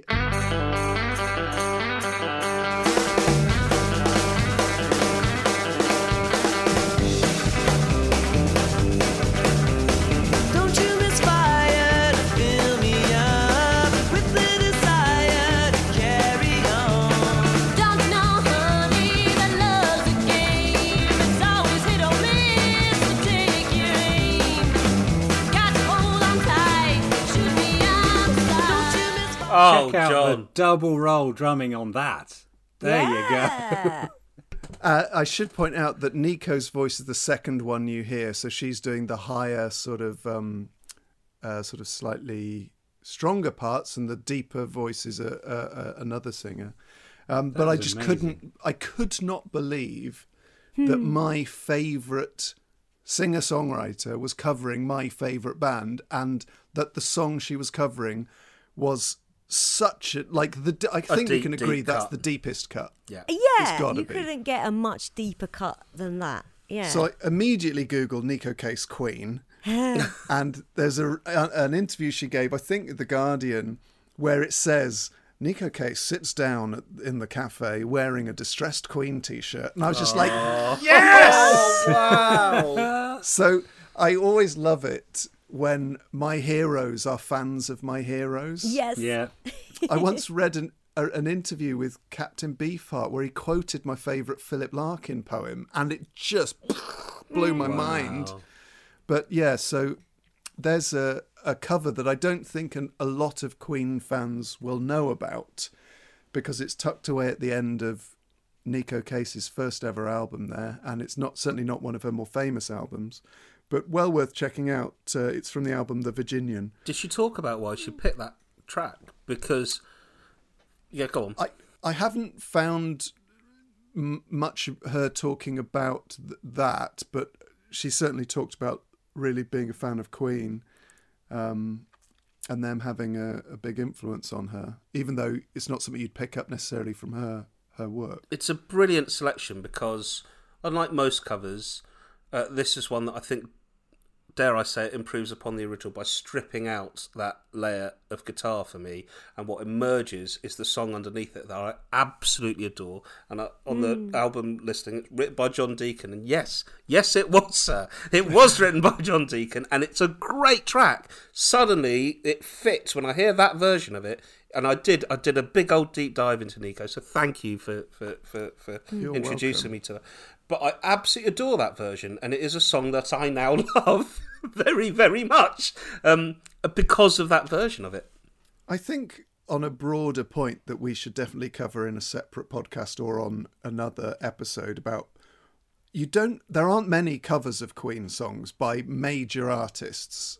And if you search on those online sort of collections of of covers because you can search by song and some songs have like you know 60 100 covers of them but not queen songs and i wonder if it's because they have very few songs that a you would be able to distract enough from the fact that it's a Queen song, and b that there's anything left to do Yeah. with that song. Yeah. I, Yes. Yeah, they I don't can't be think you could on, cover surely.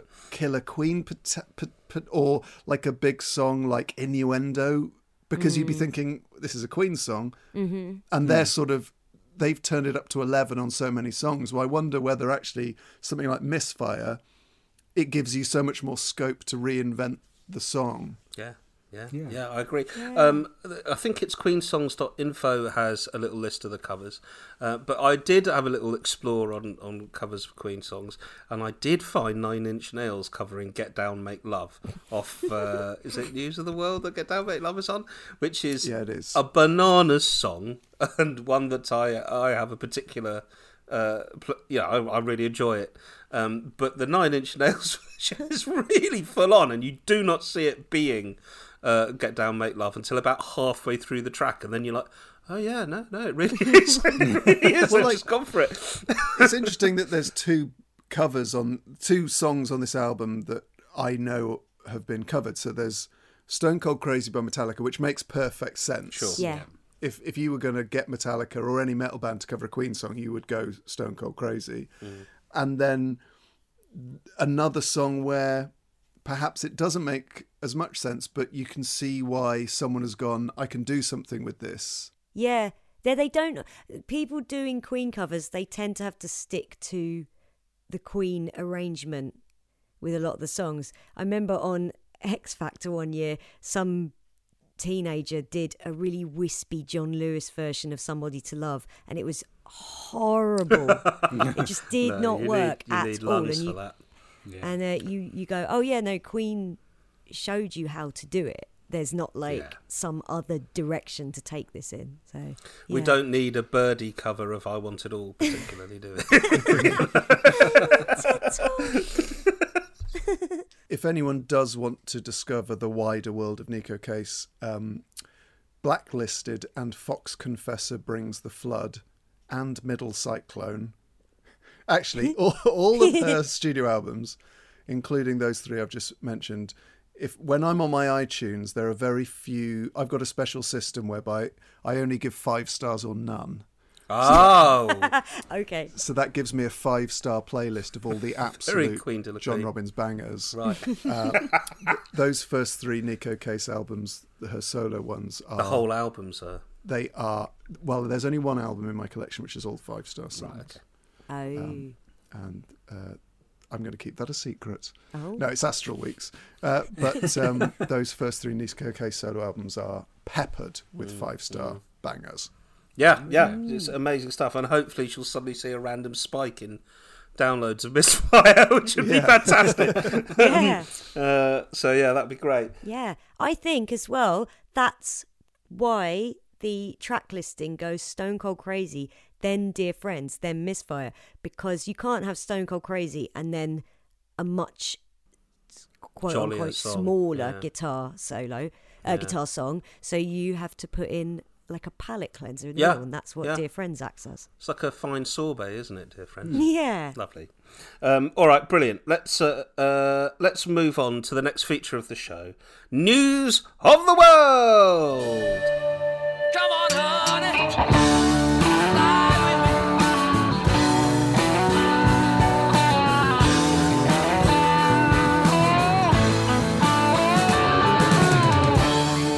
Thank you, John Deacon, for our theme for News of the World. Right, so uh, there's a couple of bits of bobs that have come up. Um, the first thing I wanted to mention was John. You, you talked about that auction for the Mercury Phoenix Trust uh, on the last episode. With Um, Roger Sweater, Yeah, yeah, and that has now closed, and it's raised a total of twenty-eight thousand four hundred and thirty-one pounds Wow. for the Mercury Yeah, yeah. Phoenix Trust. Amazing. So well done, you guys. That was great. Um, uh, we've got um, Freddie Mercury Street on the 24th of September. Do you guys know about this? Freddie Mercury Street has been announced in Munich. A street will be named after Freddie in Munich, located south of the Olympic Park, near Olympic Park Hall, where Queen often performed. It's a process that began with radio station Rock Antenne, having the idea in October 2015, who, together with listeners, wanted more rock themed street names for Germany. surely it should be uh, Friedrich Mercury Strasse. Well, there was already, check this out, John, put your seatbelts on, a Frank Zappa Street in Berlin, but that wasn't enough. So now we do have Friedrich Mercury Strasse uh, in Munich. So there you go. Um, and uh, the other big news at the moment is obviously uh, we've got the.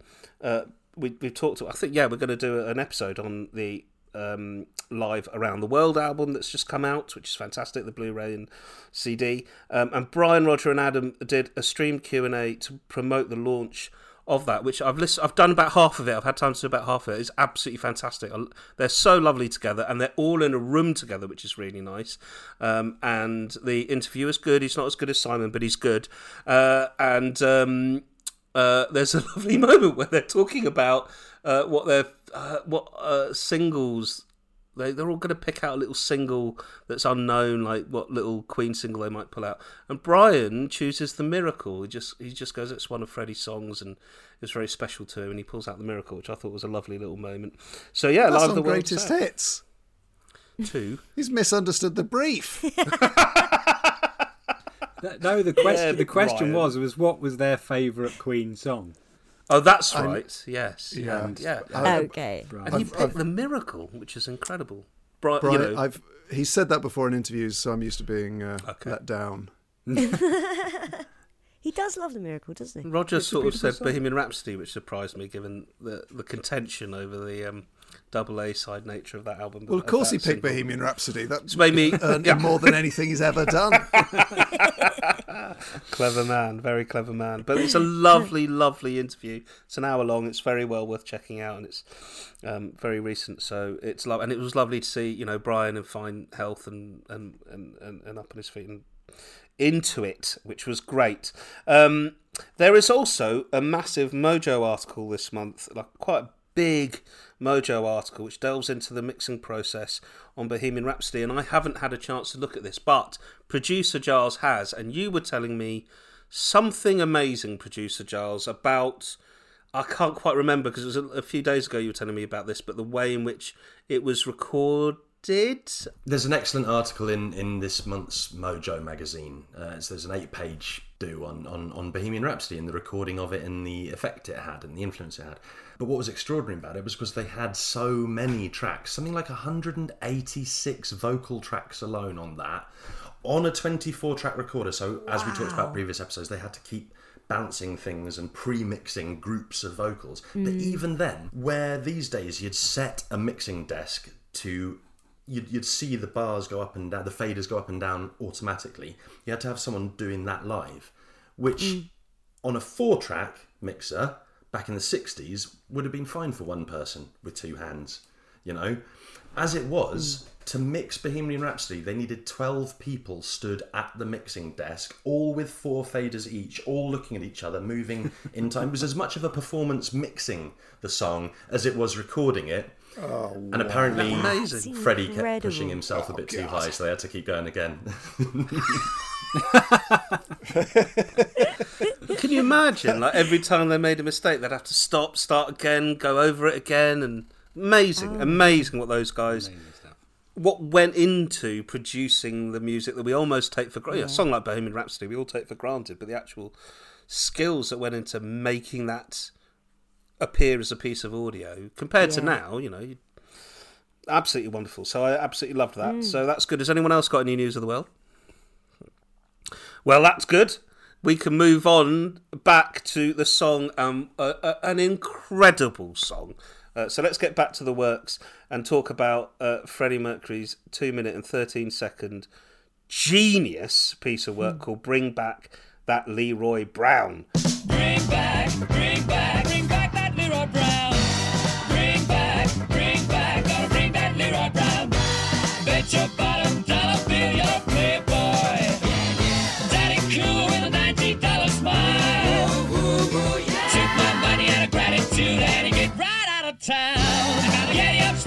Shoot him down. Gotta hit that latitude. Bring back, bring back, bring back that Leroy Brown. Bring back, bring back. Gotta bring that Leroy Brown. Big bad Leroy Brown, he got no common sense. He got no brains, but he sure got a lot of style. Can't stand no more in this here jail. I gotta rid myself of this sentence. Gotta get out the heat, step into the shade. Gotta get me that dead or alive. Whoa, whoa,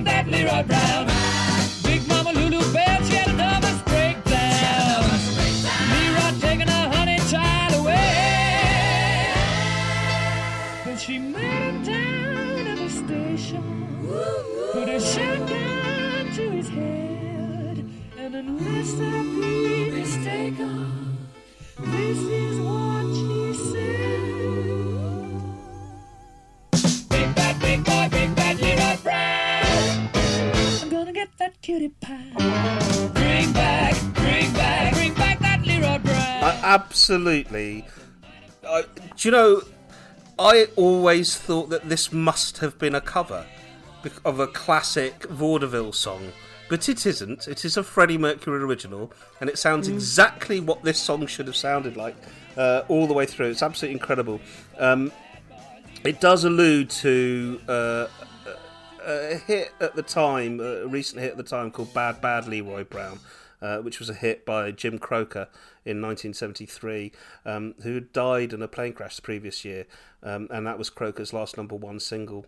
Um, uh, but it's it's it's brilliant. It's completely brilliant. Um, I've got loads to say about it, but uh, how, how do you guys feel about Bring Back Leroy Brown? It well, it, it continues a real uh, unguessable.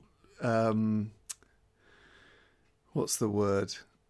The the direction this side of the album goes, you could not say what song is coming next if you completely hadn't heard it before. unpredictable. Yes. It's it's bonkers and brilliant. I personally, I just have always thought it's a it's an A Night at the Opera song. Sure, sure, sure, sure. Yeah, yeah. It's th- this. This could easily go like in place of Good Company or Seaside Rendezvous. Absolutely. That's not a criticism, but it's clearly. I wonder if it's sparked a kind of. It's so vaudeville and it's Yeah. so unrocky Yeah.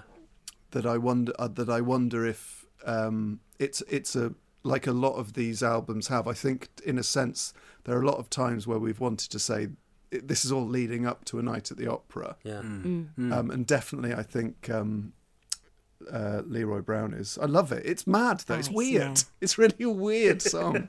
It's not weird though because it's it's true to its own genre of song. Freddie will tilt at a genre of song and then smash it, um, and he's done that here. Don't you think, Suze? Absolutely.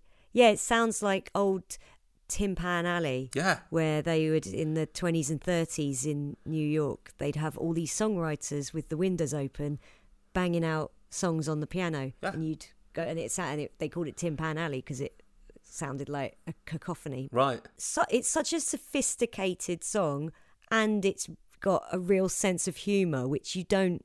How often do you find that in rock bands? Like, it's a re- it's a really funny song without being a comedy song, and it's so sophisticated. Those train whistle augmented chords with their going woo woo. Yeah. That's Yeah, and the bass driving like an engine, just dum dum Yes. dum dum dum dum dum dum. oh, it's brilliant. It is brilliant, and it, there are bits of it And where it's almost impossible not to listen to without waggling your finger, like in a Charleston yeah. way, you know. Um, but the reason I say it's weird is why is what is that doing on a English rock Yes. band's 1974 album? That is an interesting question, and I have thought about it a little bit. And I, I wonder if Freddie had a fascination with Western culture ingrained in him from the from the very beginning. You know, he was singing with the Hectics early on, and uh, when he was in the choir at school, and all that kind of stuff.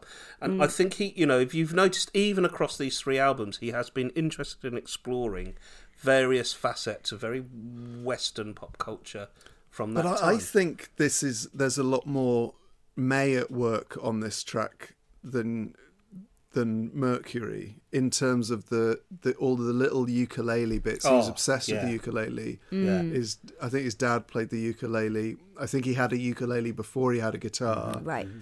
And I think a lot of the musicianship on this track is is May and coming from a lot of his early influences.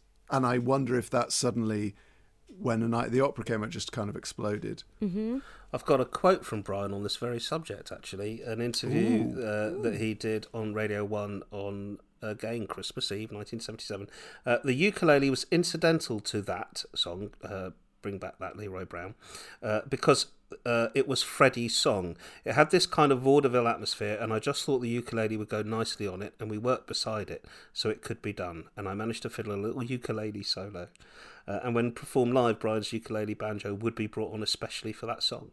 Um, it, it was the live version was a shorter arrangement um, that was actually Oh, you couldn't do almost all that live. instrumental. Yeah, but they, Right. they- yeah, except for the very end. Then they'd, they'd come in with the vocals at the end. But um, in- But. I think it's I think it's got a sort of I think um Good Company is its sort of sister Yes. song Mm. and Yeah. that's a May track. So I just wonder how much of May machinations are, are at work here. Well, yeah, I mean, and the drumming's insane. Uh, you know, Simon's been talking about what Roger gets up to on the drums, um, and in Drum exclamation mark magazine, uh, they they remarked that it really shows off Taylor's versatility. He nails dozens of kicks throughout this fast and tricky song, and proves that he could have been a big band drummer or ably fit into any theatrical pit band if Queen hadn't worked out so well for him. You know, so I, I mean, absolutely. Well, I everyone. wonder I mean, if he ever said that to them. Guys, I could I could be in a pit band it? right Yeah, now. it's I'm saying. I wonder if he's ever snuck in on We Will Rock You and just sort of. No, of course he hasn't. He's Roger I He Taylor. has, I genuinely was think there. the last place you'd ever find Roger Taylor is in the is in the pit of a West End. Yeah, no, yeah. Whenever he did We Will Rock You, he had a riser that came out of the stage, you know. and it wasn't exactly the pit band. I've sat on that. It was amazing. Um, uh, so, yeah, uh, it is a truly, truly brilliant song for me, uh, certainly. And it's, it's incredibly skillful. It has all that energy and speed of. It's a counterpoint to uh, Stone Cold Crazy in so many ways. That you know, Yeah. both of those songs have so much urgency. Um, uh, but what is lovely is if you get the deluxe version of uh, of, of this album of Sheer Heart Attack, there is an a cappella version of the song, and I just wanted to play a little bit of that for c- comparison, if if you will indulge me, because I think it's absolutely wonderful. Big Mama Lulu Bell, she had a nervous breakdown. She had a nervous breakdown. Leroy taking her honey child away. But she met him down a shotgun to his head. And unless I be mistaken, this is what she said. Big bad, big boy, big bad Leroy Brown. I'm gonna get that cutie pie. Bring back, bring back, bring back that Leroy Brown. Yeah. Big Bad caused a mighty fine sensation. Yeah, yeah. Got, him, got himself elected president. We want Leroy for president. Next time, you gotta hit a bitty batty weather. This time, like a Jimmy Shabby leather, he's a big boy, bad boy, Leroy. Don't get where you get him from. Bring that big bad Leroy back. Want him back. Amazing, right? Um, and Fred singing with such urgency and power.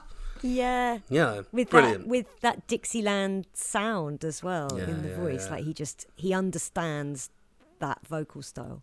So is is the fact so the ukulele appears on that a cappella uh, mix? Is that because of the bouncing? So you would have had, so you're building those tapes. Oh, so you so would maybe have had the, you would have had a had to have a guitar fit on that because they didn't have enough tracks to just have the vocals Oh, on. There are tiny bursts of instrumentation throughout that a cappella thing, and I think it might be to fill the gaps. Essentially, Okay. I think that's that's what it's there for. It's also very likely that they would have recorded the ukulele on vocal mics, and so they would have just bunched all the stuff recorded on vocal mics together. Superb insight. My last question on this is: Did they get John Anthony back to do that bass? Uh, you know, bring back that that I low thing. Who does it? I looked it up. It's Freddie. Is and He slowed his voice down. Wow, Yeah. wow. So he And sang it at a pitch but there's that would also- fit when you slowed and- it down. I guess so, yeah. But there's also an interview with Brian where he says, "Oh, I don't know where Freddie found that from, but he just did it live." And I then listened to it again. I was like, "I don't think so. I don't. I think No, that that's. I think it. I think it's um had an effect put on it." Yeah.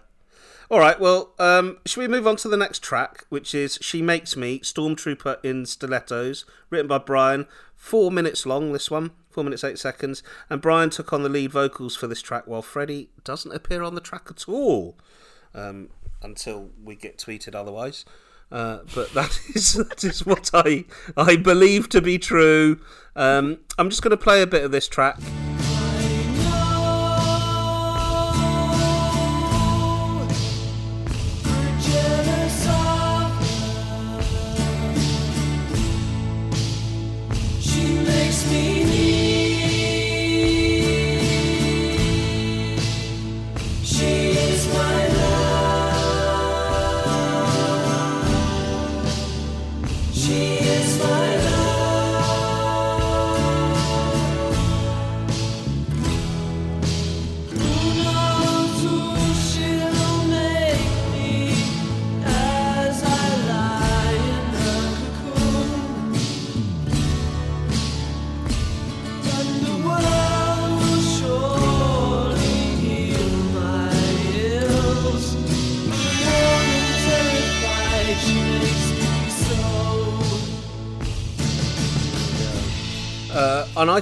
Out of context, I'm not sure if this song kind of stands on its own that well. But in the context of the album, I have always found it quite lovely and quite compelling, and I rather enjoy it. Yeah, I think it's I, cool. Mm. I love this. Do you? Good. Yeah. So I do love it so much. I don't feel I- embarrassed to say that.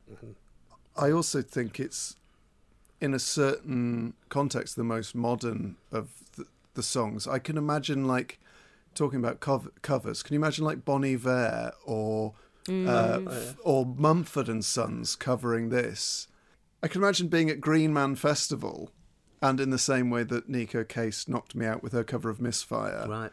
one of those sorts of bands playing Yeah, this. yeah. It- mm. It's weirdly, I don't know why, it's one of the Queen earworms I get most frequently Right. is is the bit where he goes, "Who knows who she'll make me." Mm. That bit, it's just I love it. It's very May. It's one of his longing ballads. Yes. Yes. Yeah. Yeah. He's All obviously fallen in love with another woman on tour, and who can blame him for writing another ballad? But I, I, I, I think it's one of the best tracks on this side. of Oh the album, really? guys. Really? Yeah, that yeah. far? It was. It would always appear on my. It would always appear on my Brian compilations. It always would.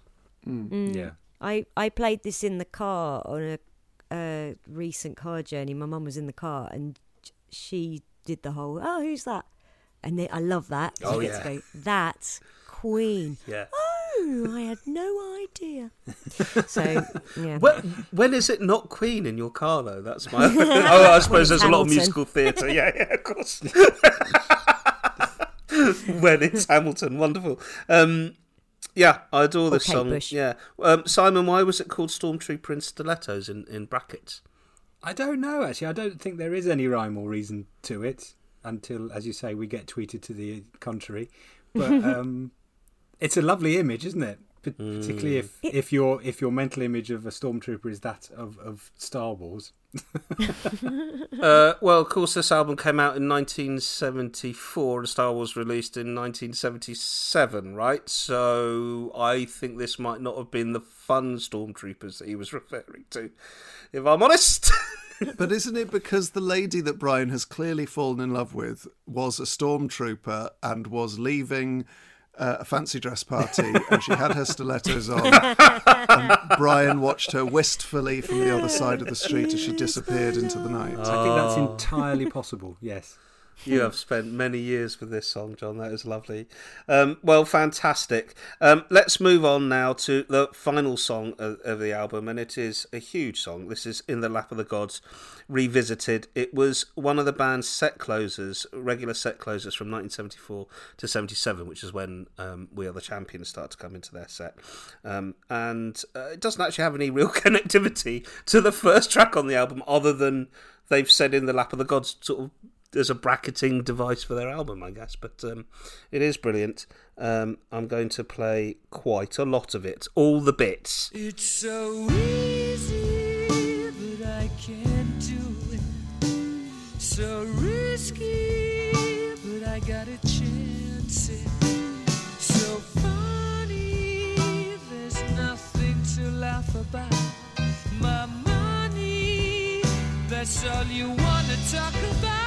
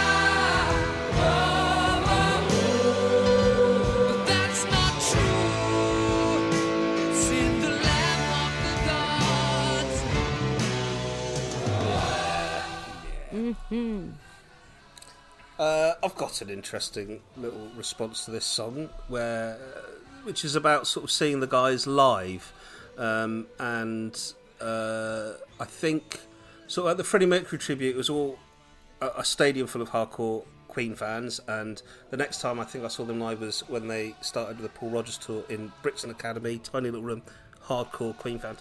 Uh, but as the years have gone on, what I have noticed is that sort of the hardcore Queen fans tend to take up the sort of the, the central bit of the O2 arena, so you're all bopping around, and then up on the seats because I'm, you know, a little bit too tubby to sustain a whole stood up thing these days, so I'll sit up in, the, in with the plebs, you know. And, um, uh, what's interesting is sort of uh, in the earlier tours, people would be like up on their feet straight away and going for it. But n- now we're getting to a place where, and I think it's lovely, but there are lots of people coming to see the band that are interested in seeing the band while they still can and all that kind of stuff, and that aren't necessarily sort of the hardcore Queen nuts. And then they dropped this track.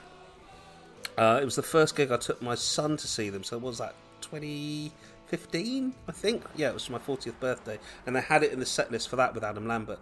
Uh, and you could just hear everyone that was a proper proper Queen fan, but everyone that was enough of a Queen fan to know how to do the whoa whoa la la las were all going way, and there was just a little bit of a guys, guys, I didn't know it. Um, but that very quickly became uh, a sort of uh, it's the Queen thing. It just became a much more generous spirit of trying to get those that didn't know that were looking around, going, "Wow, how does everyone know all these whoa whoa la la las?" Yeah. To just What's get, well, this? you jump in, just join in. You know it. It's easy, hmm. you know. Hmm. And by the end of it, everyone was in the room. Everyone was just going bananas and and doing those wonderful chants. Amazing live song. Hmm. I went in Edinburgh in 2017.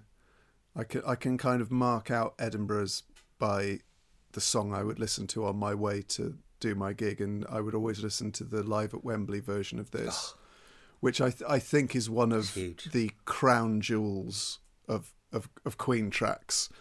I think this is by far the best track on this side of the album. Oh, I think it's amazing. I I would love for Suze to talk about what he's doing with his voice because it's so it's a son of a bitch to sing, mm.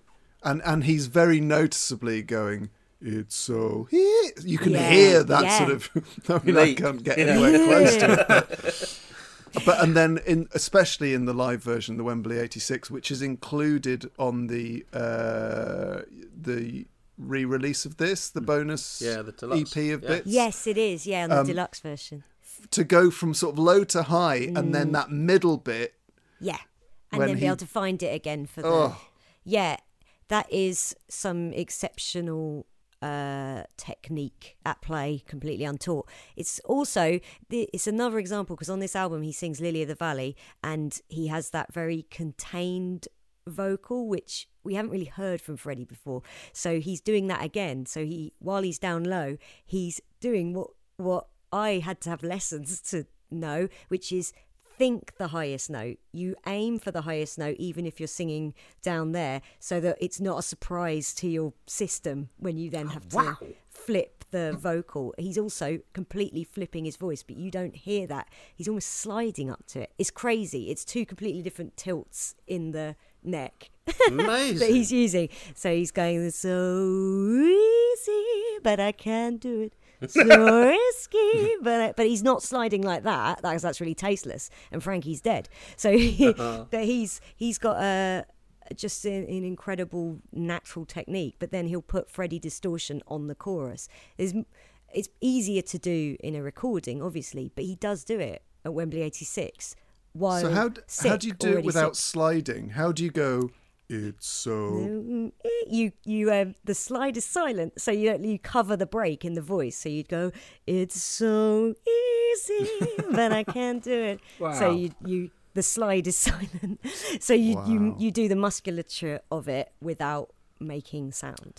But it's very sort of cabaret, isn't it? That Yes. that type of move. You can imagine Mm-hmm. like just sort of that strut around the stage of Yeah. A Liza Minnelli type voice. Yes, Being able yeah, to totally. do that. Yeah, it's he's amazing, and he can do that and make sixty thousand people in a stadium feel like he's playing in an intimate little jazz club. It's yeah, it's amazing. But you can hear that on the. It's part of it is the production, which is so good. But on the album track version, it's amazing. Yeah. Um, it feels it almost has a live feel, and how he can do that uh, with uh, his baritone voice and flip into falsetto so cleanly shows he never had nodules. And whoever that doctor was, Oh, really? should be struck off. Our doctors, it's only recently the ENT doctors have, uh, they're, they're still learning about the voice and vocal health. Because if he had nodules, there's no way he'd be able to hit any falsetto at all. It would just break. It would just break at the top. So when when Adele got nodules and had to cancel Yeah. her tour, there was like a viral sort of blog about this woman going, "I told you it's going to happen because she sings in the wrong way." Yeah, yeah, yeah. And. I've been saying for years she's going to get nodules. Yeah, which What- was all correct, but also who the f- are you? oh, it really annoyed me. I thought, oh, shut up, because there's because you, yeah, you can sing in a vocally damaging way, and if you're drinking and smoking a lot, it's really hard on the voice. However, there's also um, vocally damaging schedules, like Edinburgh. I come home from Edinburgh and I ain't singing for three days, and I'm a vocal health nerd. I sound awful by the end of Edinburgh. You're you're just scraping through by the end because it's a vocally damaging hmm. schedule. Um, and there's no fresh veg. that's the that's the. Yeah, I always are. used to I've had loads lose- of chips.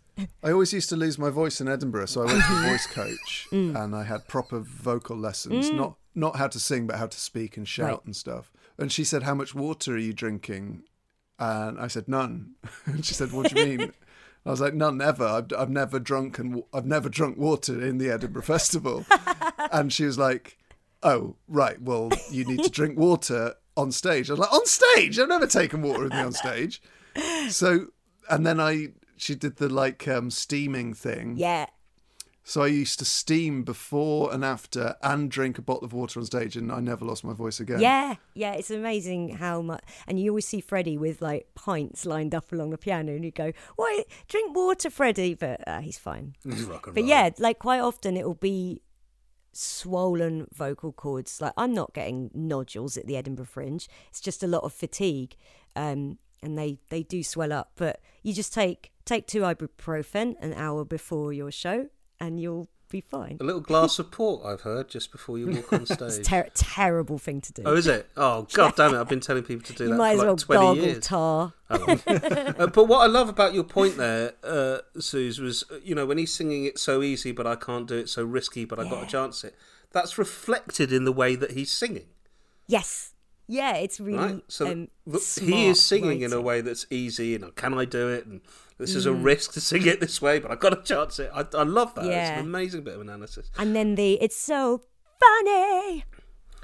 Yeah, so amazing. cool. But amazing. when when when he, in the Wembley '86 recording, I think it's an example of you know we were talking about Live Aid where his voice isn't actually in great shape. No, yeah. At Wembley, you can tell when he goes so funny. Should we hear a bit of it? That's n- oh, I would lo- I Let's would hear like a to hear Yeah, all let's of bloody it. play it because we've got Yeah. that power. We have, we can do that.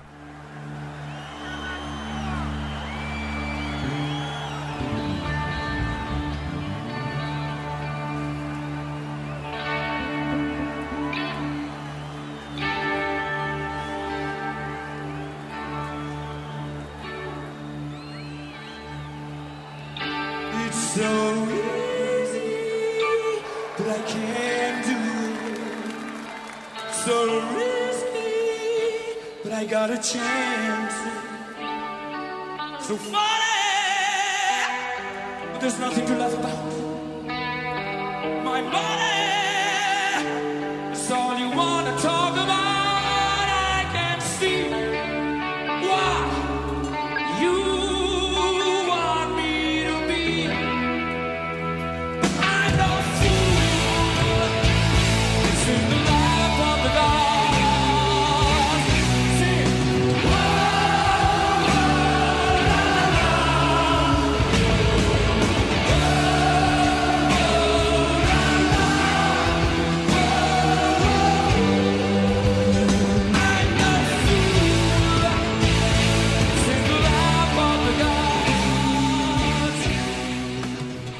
we could just listen to the whole thing ah. so easily. Oh couldn't we? man.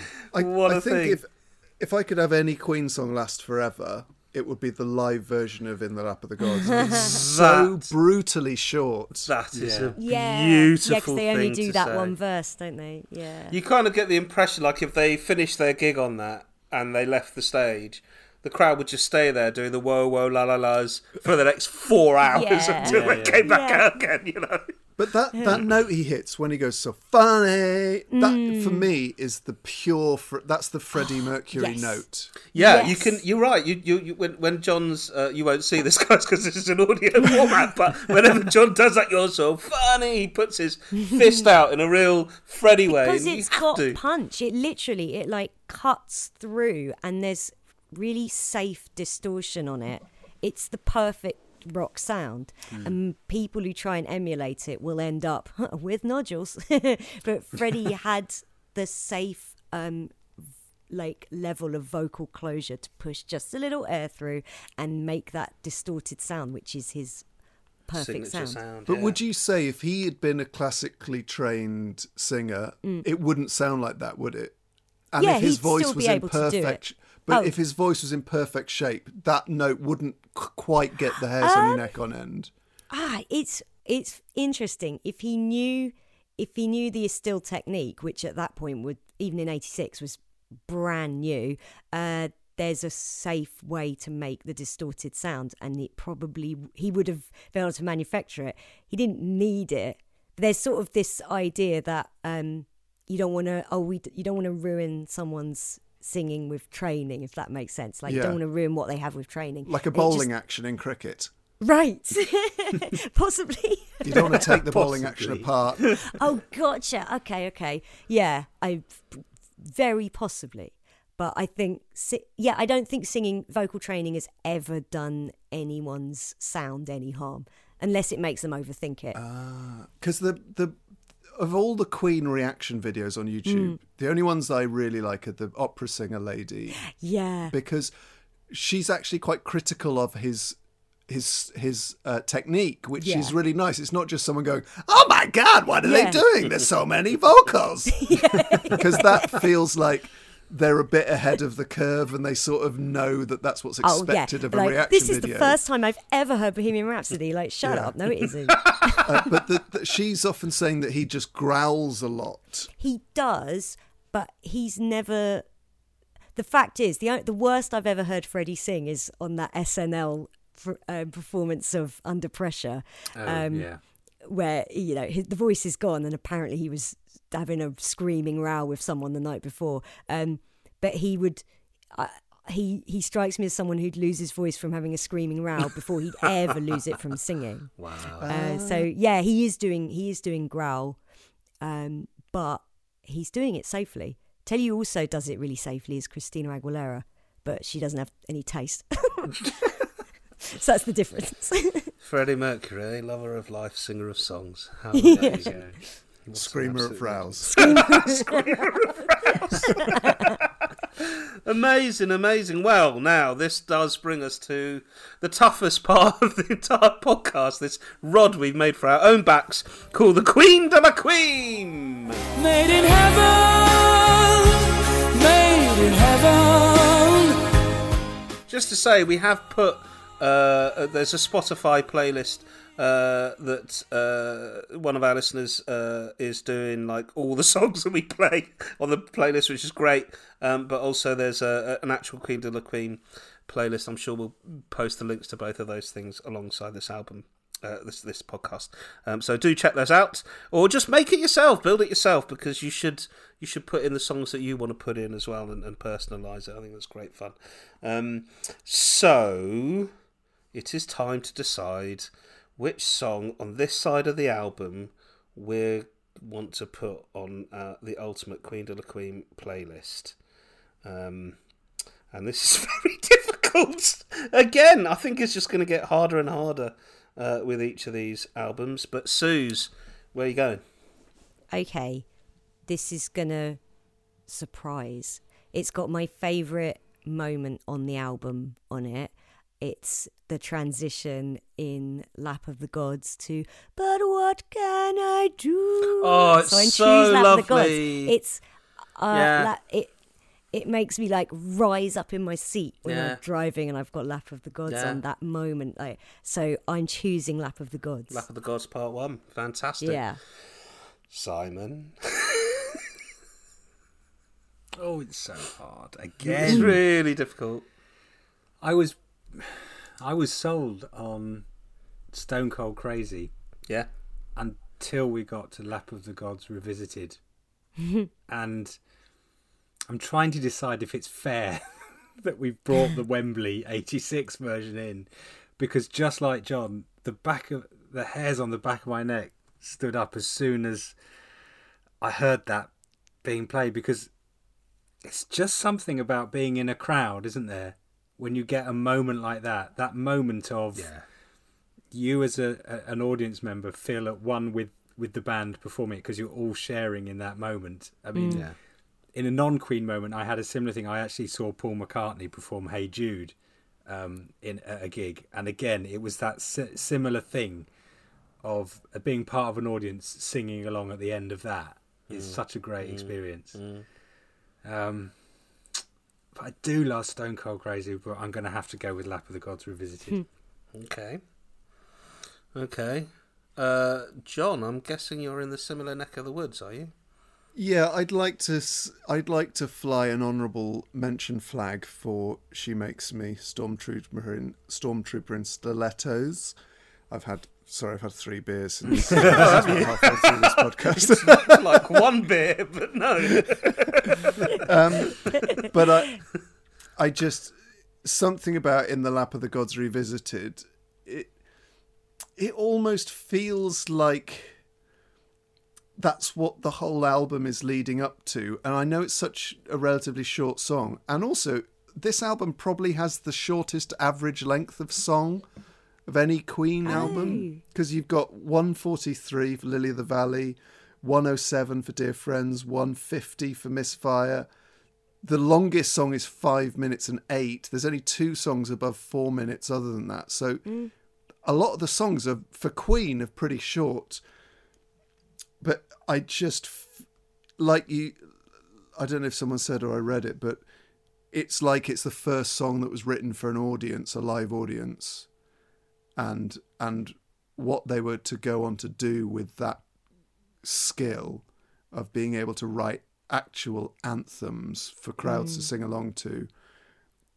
I have to say it's in the lap of the gods revisited, but well done, Brian, for sh- for she makes me stormtrooper in stilettos because I really like that. Yeah, I I've been racking my brains with it all, e- even during this um, podcast. Frankly, uh, I, I I understand absolutely where you're coming. I think in the lap of the gods part two, certainly that moment that you're talking about, Suze, in part one is one of my favourite moments in all of Queen.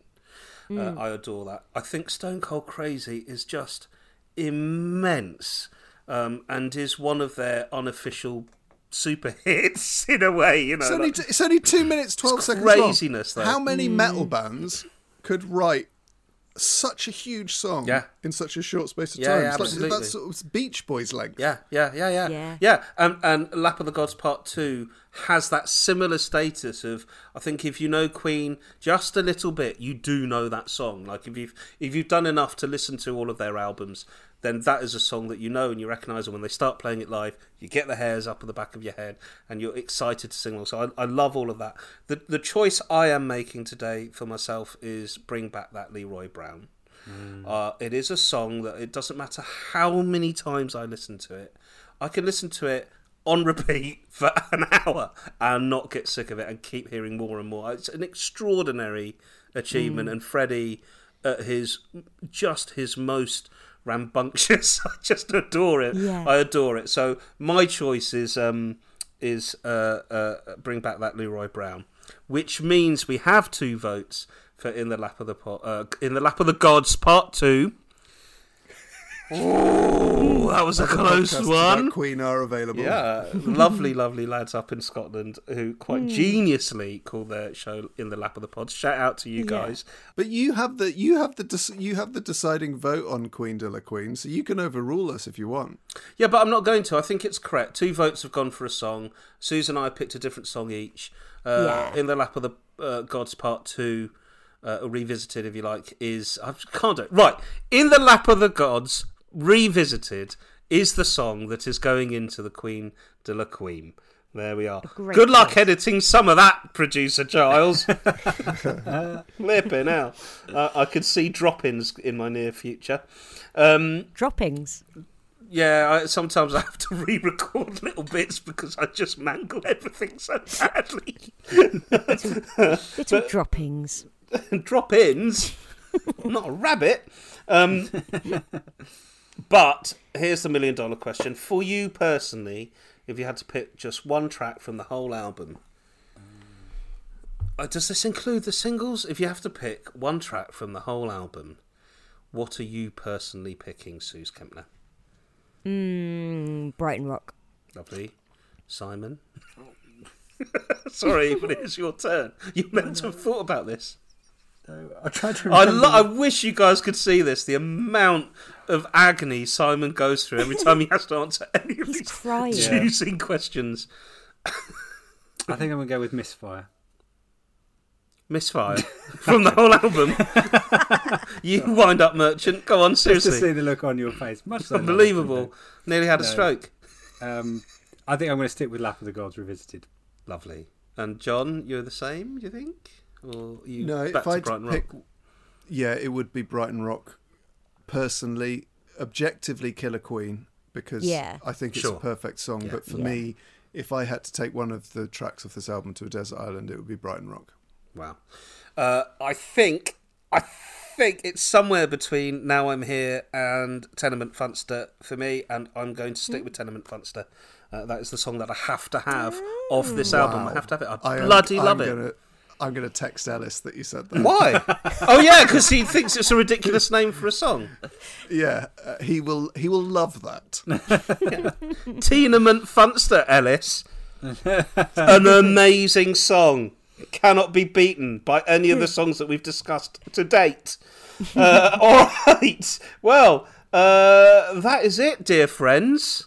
Well, yeah, you say that, but I was actually thinking while we've been looking, I've been Yeah. thinking we should do a podcast on trucking companies that have worked with Queen. And I've, I've been looking at Edwin Shirley Trucking's website because they're still going.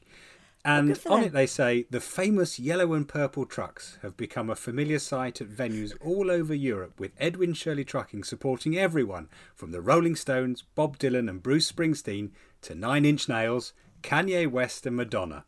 Wow. No mention of Queen, but they mention Kanye West. So on that alone, I'm sorry, there'll be no Edwin Shirley Trucking podcast. they um so we had a phone in on our well a text in on our ra- uh, five live show about when you've appeared in magazines or been on had your picture in the paper and someone emailed in to say that their um, van is in the gatefold of live at Wembley in 86 because there's a photo of the uh, the car park and you can make out they've like hired a van so their self-hired self-hired van is in the car park Brilliant. What a claim to fame. The little Seven Seas of Rye. it's a seven degrees of rye Yeah. Seven Seas of Rye. What am I doing? Sorry, that is just the song.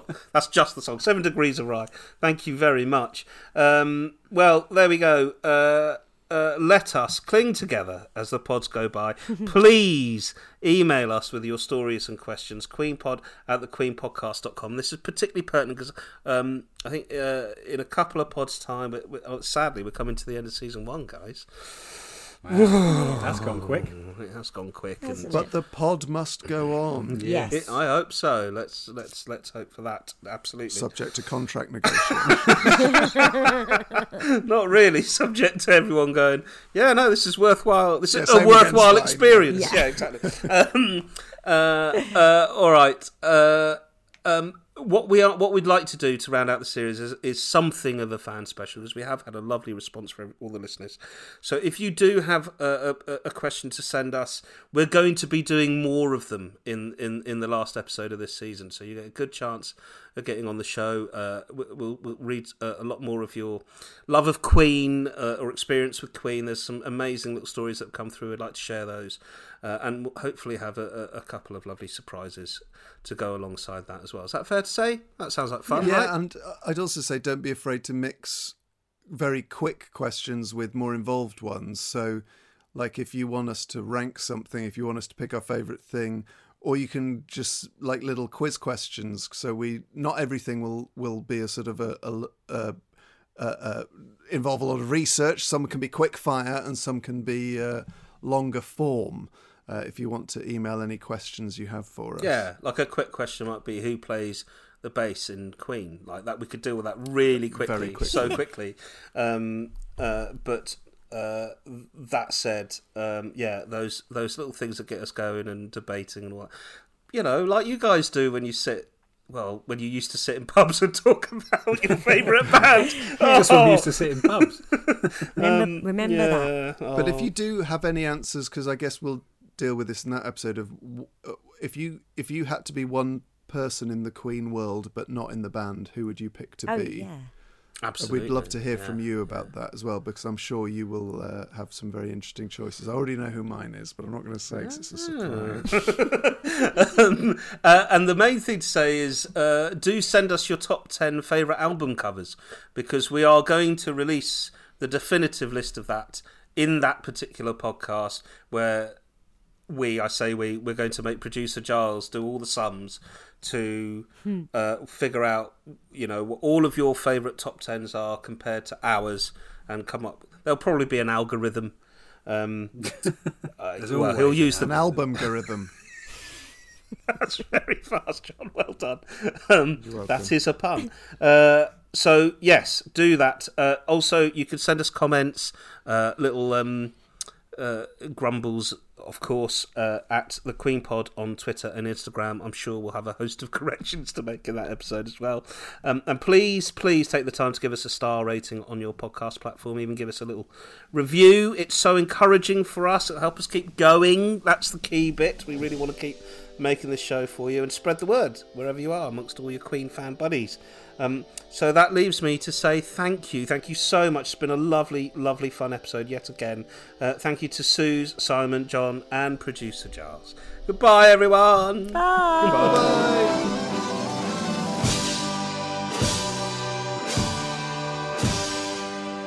This has been The Queen Pod, a Seven Seas Films production, edited and produced by me, Fergus March. Follow us on Twitter and Instagram, and stay in touch by emailing queenpod at thequeenpodcast.com. Thanks for listening, and see you next time.